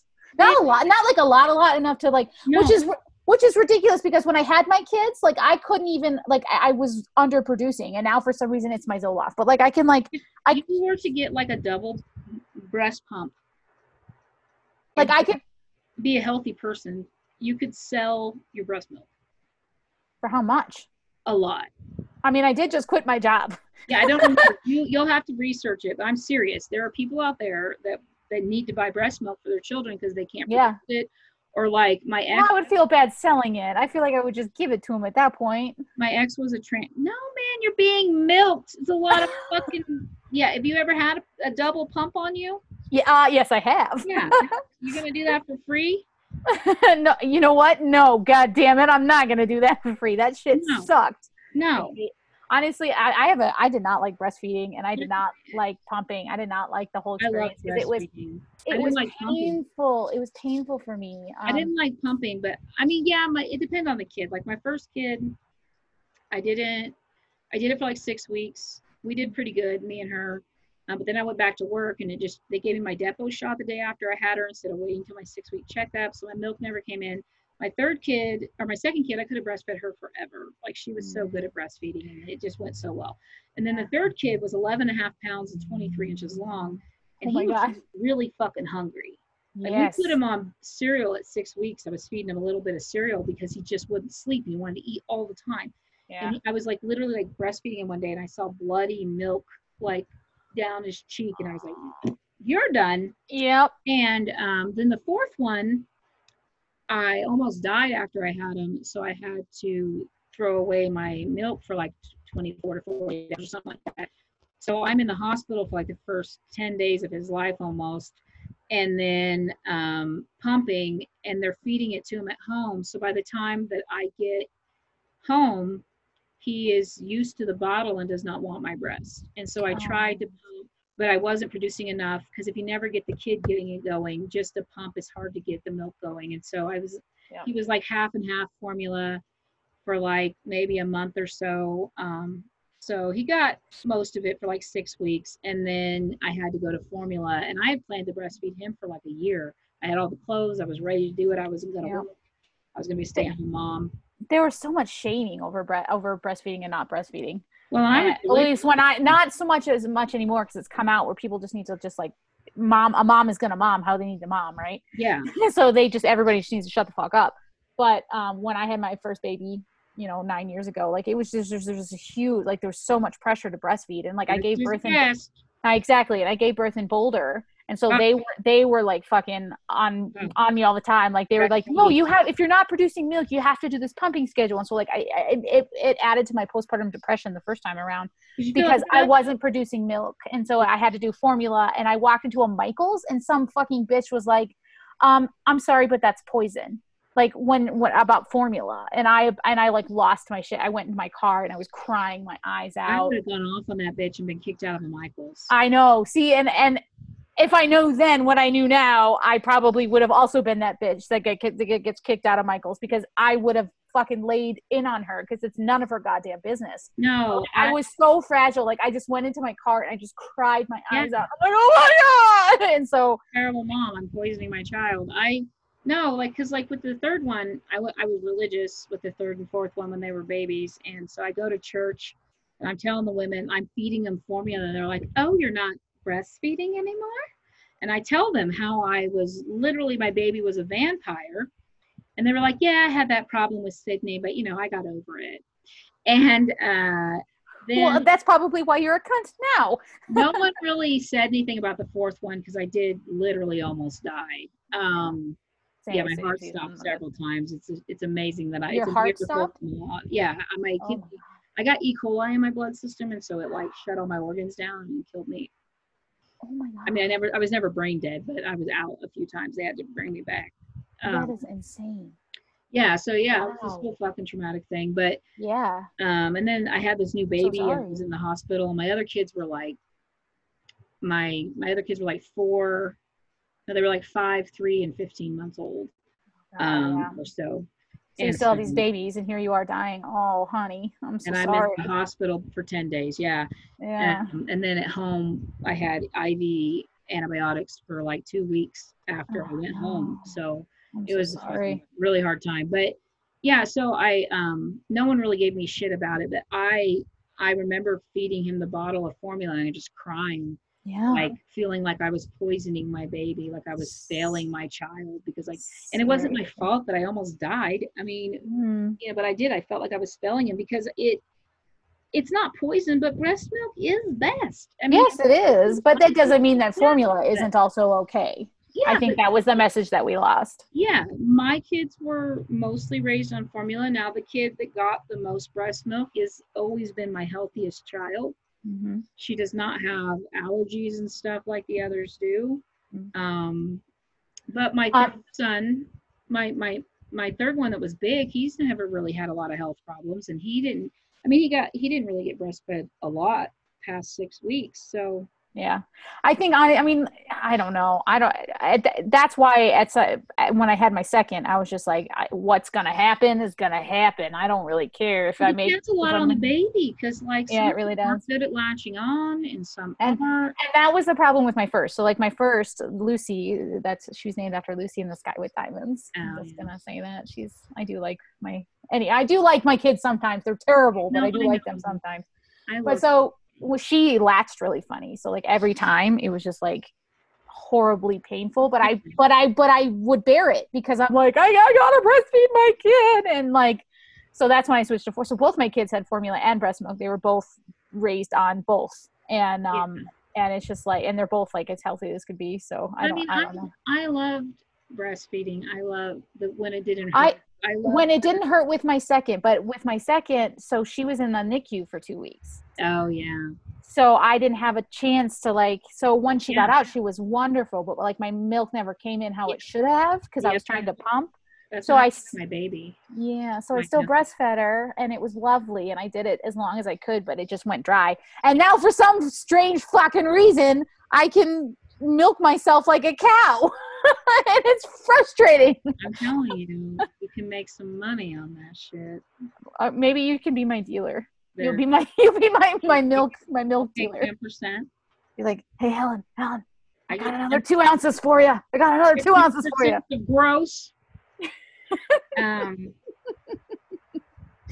Oh, we're gonna be uh, we're gonna have a breast milk ring. Yeah. Like the art of breastfeeding. the art of but I'm sure that probably exists. That Yeah. sounds like some kind There's of hippie. groups. There's places to sell because my ex was he's a trans guy. My ex boyfriend, not husband. Um, he wanted when I met him, he wanted to have the baby um, that was his that take from him, and the only way for him to do that is to physically give birth. Even though that's not really what he wanted to do, the only way for him is to have a genetic tie to the baby. It was just the easiest, cheapest way to do it. Right. Because you just buy some sperm and they send it to you, and your partner slides it up there, and phew, you can get pregnant. And so Wow, that's in- that's crazy. he wanted to buy breast milk though to Yeah. feed the baby because breast is milk and it's real expensive it would have cost us $1200 a month to feed a newborn a I had average no newborn. idea.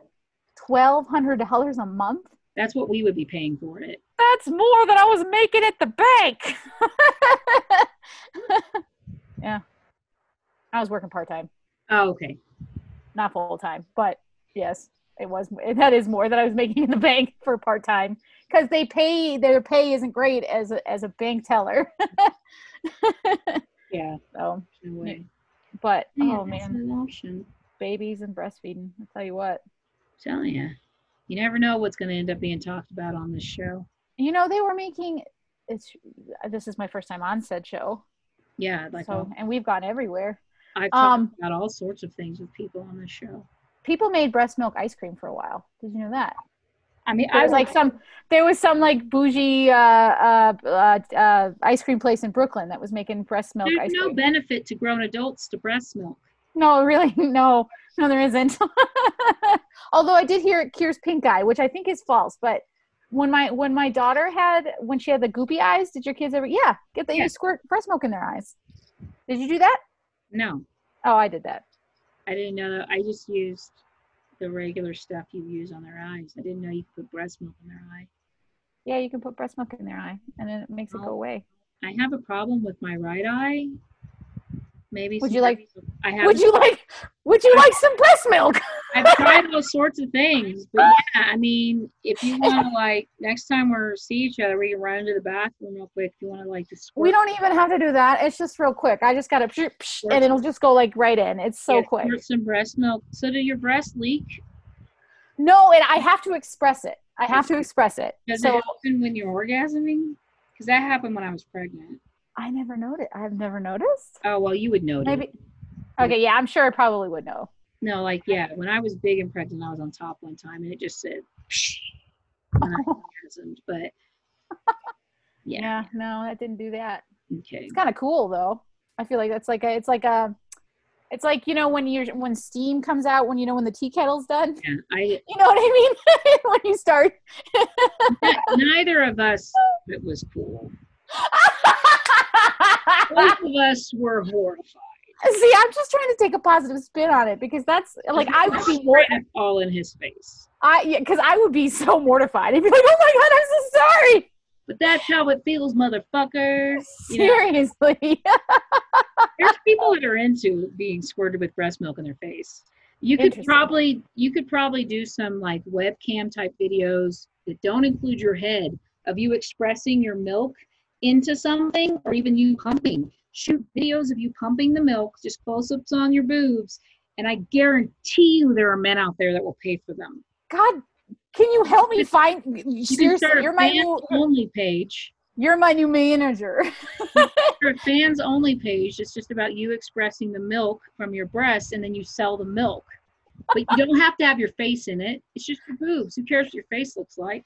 Oh my god, that's. You cover your tattoos, I don't know. Do you have any tattoos? I don't have any. I don't have any boob tattoos, but Yeah. totally, like no one would ever know it was my boobs. Who Yeah, would know that it was like- my boobs? As long as your tattoos were covered up. No Oh, totally. I could totally do that.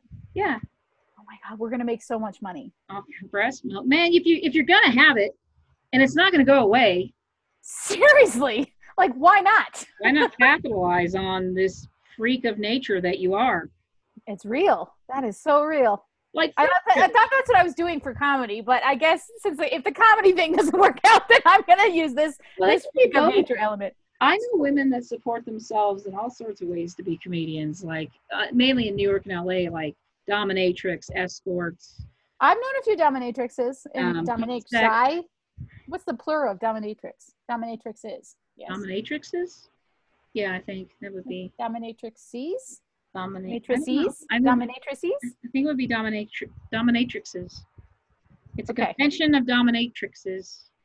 I feel like I feel like I kind of want to Google that at some point. What is what is a what is a plethora of dominatrix? What's the, dom- I don't know.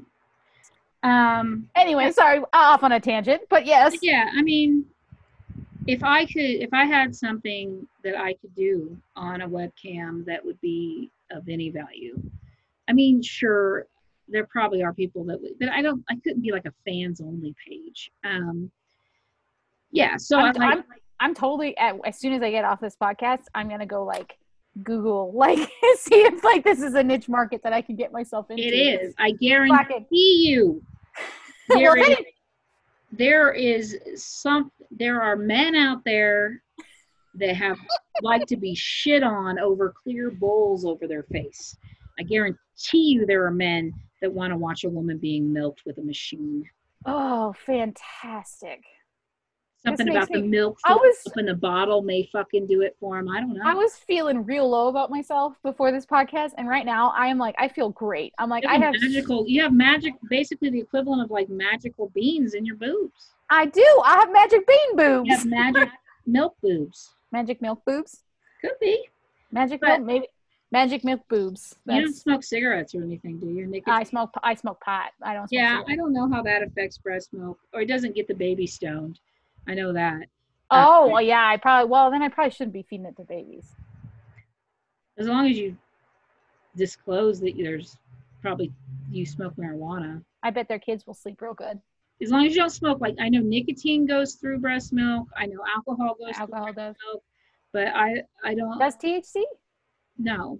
I don't know uh, because I honestly I didn't start regularly using cannabis till after I had my kids. No, I mean I've reached. Isn't that funny? I think that's funny. Yeah, that is. Well, that I used it a lot before, and then not so much when they were little, and then mo- like now that they're grown, I fucking am that I didn't get high for many years because like, what am I gonna do? Be stoned and have a baby I gotta carry around? Oh, Whoops. You really can't get high a lot till they can wipe their own ass, you know.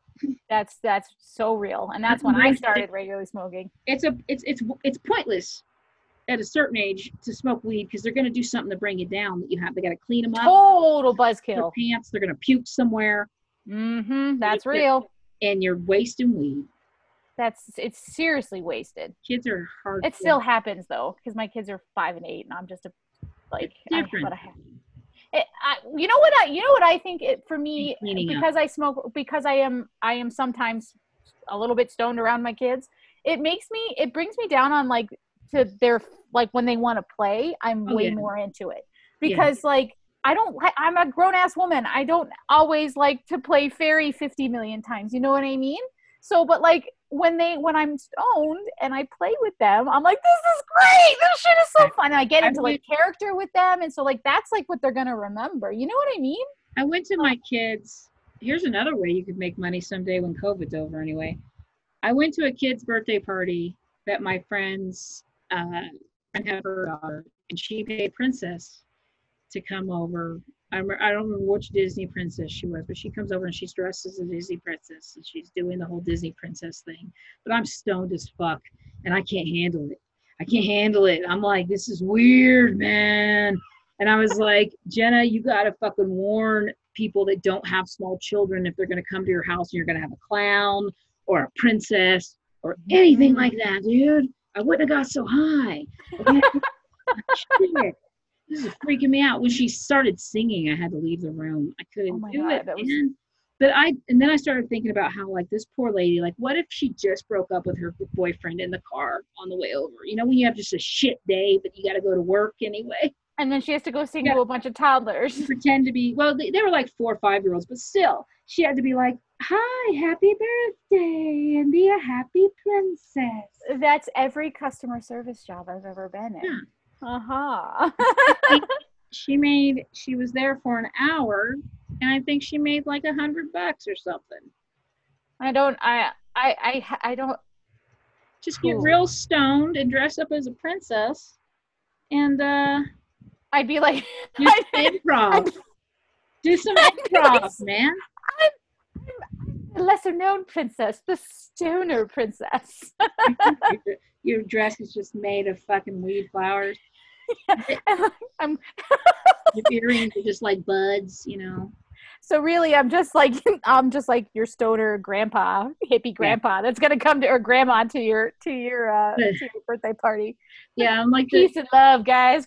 that's that's what I'm gonna preach because all that princess misogynistic no because like she read that's a ball of crap. you know, she read part of a story about a magical prince saving the princess and all that. And I can't, I, I'm just imagining like she just broke up with her piece of shit boyfriend because he's never going to get his shit together. And she's like, you know, at the end, she's like, and then they lived happily ever after. That's a funny. That'd be a funny sketch. until that'd be a he decided that he wanted to have sexual intercourse with her sister. Ah, boys and girls, Yeah. where's my fucking slipper? All right, So where's my glass slipper? her fairy godmother in one more time to make a couple bodies disappear. Bibbity bobbity boop. Oh, that's good. That's good. Yeah, You could. I could redo the whole musical of like, like, a, like what happens in Cinderella after they get married. Because then, like, you see what happens. Like, I'm rewatching The Tudors. You see what happened with Henry VIII. He got tired of his wives, and he like Royalty chopped so. their heads off, or got a new one, or did whatever he needed to do to get a new wife. Roy, I don't understand why people want to be like, especially after watching all those like Tudor things. Like royalty people are like fucked. Like their families are princess. fucked. If you're a princess, you can be married off to whoever you want. And so, uh, yeah, so like the prince eventually became the king. And who knows if he started if he started to stray or what happened? Maybe he, maybe he was like Henry. Maybe he was Henry the Eighth. That's what she like off in her head. You know what I mean? Like he would, have banged. It should have been the stepsisters, is what I should have said in that that thing right there. Like, yeah. and then the prince banged both of her stepsisters. It's what it's called a menage a trois. Oh my god, that's hilarious. So she has her godmother to help get rid of three bodies. Do you write? Do you write sketches, comedy sketches ever? No, I'd like to. I have like a very, very, very rough outline of what in my head is a short film, Oh, but um, you should take like- one of Nick Armstrong's classes because he Yeah. can help you manifest that into something. Yeah, I should, but We should all do a many lot of things, right? um, I don't know. I, I am this COVID thing really like people. I know I've had more time on my hands, but I just couldn't function to do anything like that is real. Because like a lot of things happened the end of March. My my aunt died, who was like one of my favorite people ever. And then, um, you know, comedy got shut down and you know plus there's a pandemic and you know but i felt the hit of comedy before i really realized there was what the danger of a pandemic to panic about that. That is re- that. so comedy Yeah, got shut that's down. real. that's when i knew this shit was real and the pandemic was something that i was afraid of. And so then i had that. Plus then um, i got a job and got fired from it four days later. The same day i got fired and the guy I'd been dating for three months rose up and fiery passionate he's cuban um, I'm me. So very passionate breakup. And um, yeah, oof, haven't had a fucking fight like that with a man in years. Anyway, so he um yeah, so all those things happened like the last two weeks of March. And so like April, I just shut down. I just it was too much. And I just smoked a bunch of weed and watched TV and didn't do shit. And then in May, I started recording podcasts just because I was, and I was at, at that time they were open up. You could schedule between 12 and 9, seven days a week. And I was doing two or three of these a day, and it was fucking, it got to the point that it was pretty Oh, wow. exhausting. But that was pretty much May and um, like into April, all of May into June. I did that. And then I bought a bus and that didn't work out. The whole thing. And then, you know, and then I, I, I, had to move out of where I was at. And I bought a bus and I was gonna fix it up, and then that didn't work out. So now I'm here in Jose's house. Um, and I'm starting a job on Monday, so I'm feeling like I'm starting to get like. I was just before the pandemic, felt like I was starting to get my life stable enough to where I felt like I could add on producing shows, and that's when I started producing shows. I planned my festival for here and all that. So I just started feeling like I was capable of got my feet on the ground here in Denver after living here for a year. You know, felt stable enough to add on additional abilities. So that's kind of like I have. I'm gonna start a day job, so I got adjust to that, and I have my host Monday, Mike at IPI, and then there's the um, Fresh Stuff Comedy Open Mic Mondays, 6 p.m. Mondays, six p.m. Infamous I- iPod, rich. I highly Um, rec- I highly recommend it. Delicious. Five out of five stars. yeah so so um plus i have the monthly show Right. um and i'm sure i'll if i have an opportunity to produce more shows i will um Well, that's cool. Like things are coming things up. are going to get down again soon Yeah. i feel like the ipod will be the last of because it's outdoors it's a restaurant but i feel like in september i don't i'm afraid i won't end up with a september show so i haven't tried booking it yet i'm going to see how things are in august. So i'm hoping to get through the august 8th show and i'm hoping between the two shows to at least raise enough money to send like one person through the online comedy class. Um just yeah to get this started. I'd rather do it in person that's just not an option anytime soon. So i'm hoping to raise whatever it is like 225 250 whatever it costs i don't want them to give me a discount. I want to fully pay them for the class Because I know that they're hurting to um, Rise Theater, and so I need to update my website. But anyway, um, yeah. So I just want to between the two two things, I'm hoping to get enough, and I've already sold six tickets, eight tickets. So Are there still tickets for the one? To, What time is the one tonight? What time is the one no, it, the tickets just it's at eight. And there's not, but you can show up. Yeah, I, I've, I've sold eight tickets, and the max was 20 tickets, so there's still 12. Okay. And Chrissy Buckley will be there. Oh, will she? Okay. Yeah. If he wants to come watch her students. So Yeah, totally. Yeah. There are so there's a lot of the students then in that in this one tonight. there's two. Yeah, There's cool. two. And then because the feature Genevieve, she's from Alabama originally, and then the headliner Thelma Zaki. Right. People are really excited to see her do 30 minutes. I'm excited to see her do 30 minutes. I Yeah. I know she can do it. I've never seen her do it. She's gonna fucking crush. And then I'm hoping what happens is, is that makes people start booking her as a headliner. I hope that this pushes her from feature to headliner in the scene um, because she deserves it and she should be headlining. And we don't have enough females that can. I can't headline. I can do 30 minutes. I can't headline. You know what I mean? Mm-hmm. I'm not. I never really care to be. I want. I just want to be a nice, solid feature. I don't like hosting. I don't want a headline. I don't want the show relying on me. I want to slip in, do my 15, 20, and slip out. In and out, all In nice and easy. I love Fishburne, man. I love it. So let there's no pressure. And all of this is so foreign still to me as far as like the because I, I i don't know anyway it's so cool to listen to it's just makes me excited for things and yay. But I gotta get going. yes yes yes yes to go. Dylan. And my computer's dying. But um it was an absolute awesome. Pleasure you tonight and Monday and many more times in the future. yes ma'am And i'm actually yeah August totally 8th, I know I'm probably gonna see you for sure. for sure For sure. All right. Well have fun. Stay Okay. sane in the suburbs. yeah i'm trying to you Thank- later. thank you bye-bye been reading for all.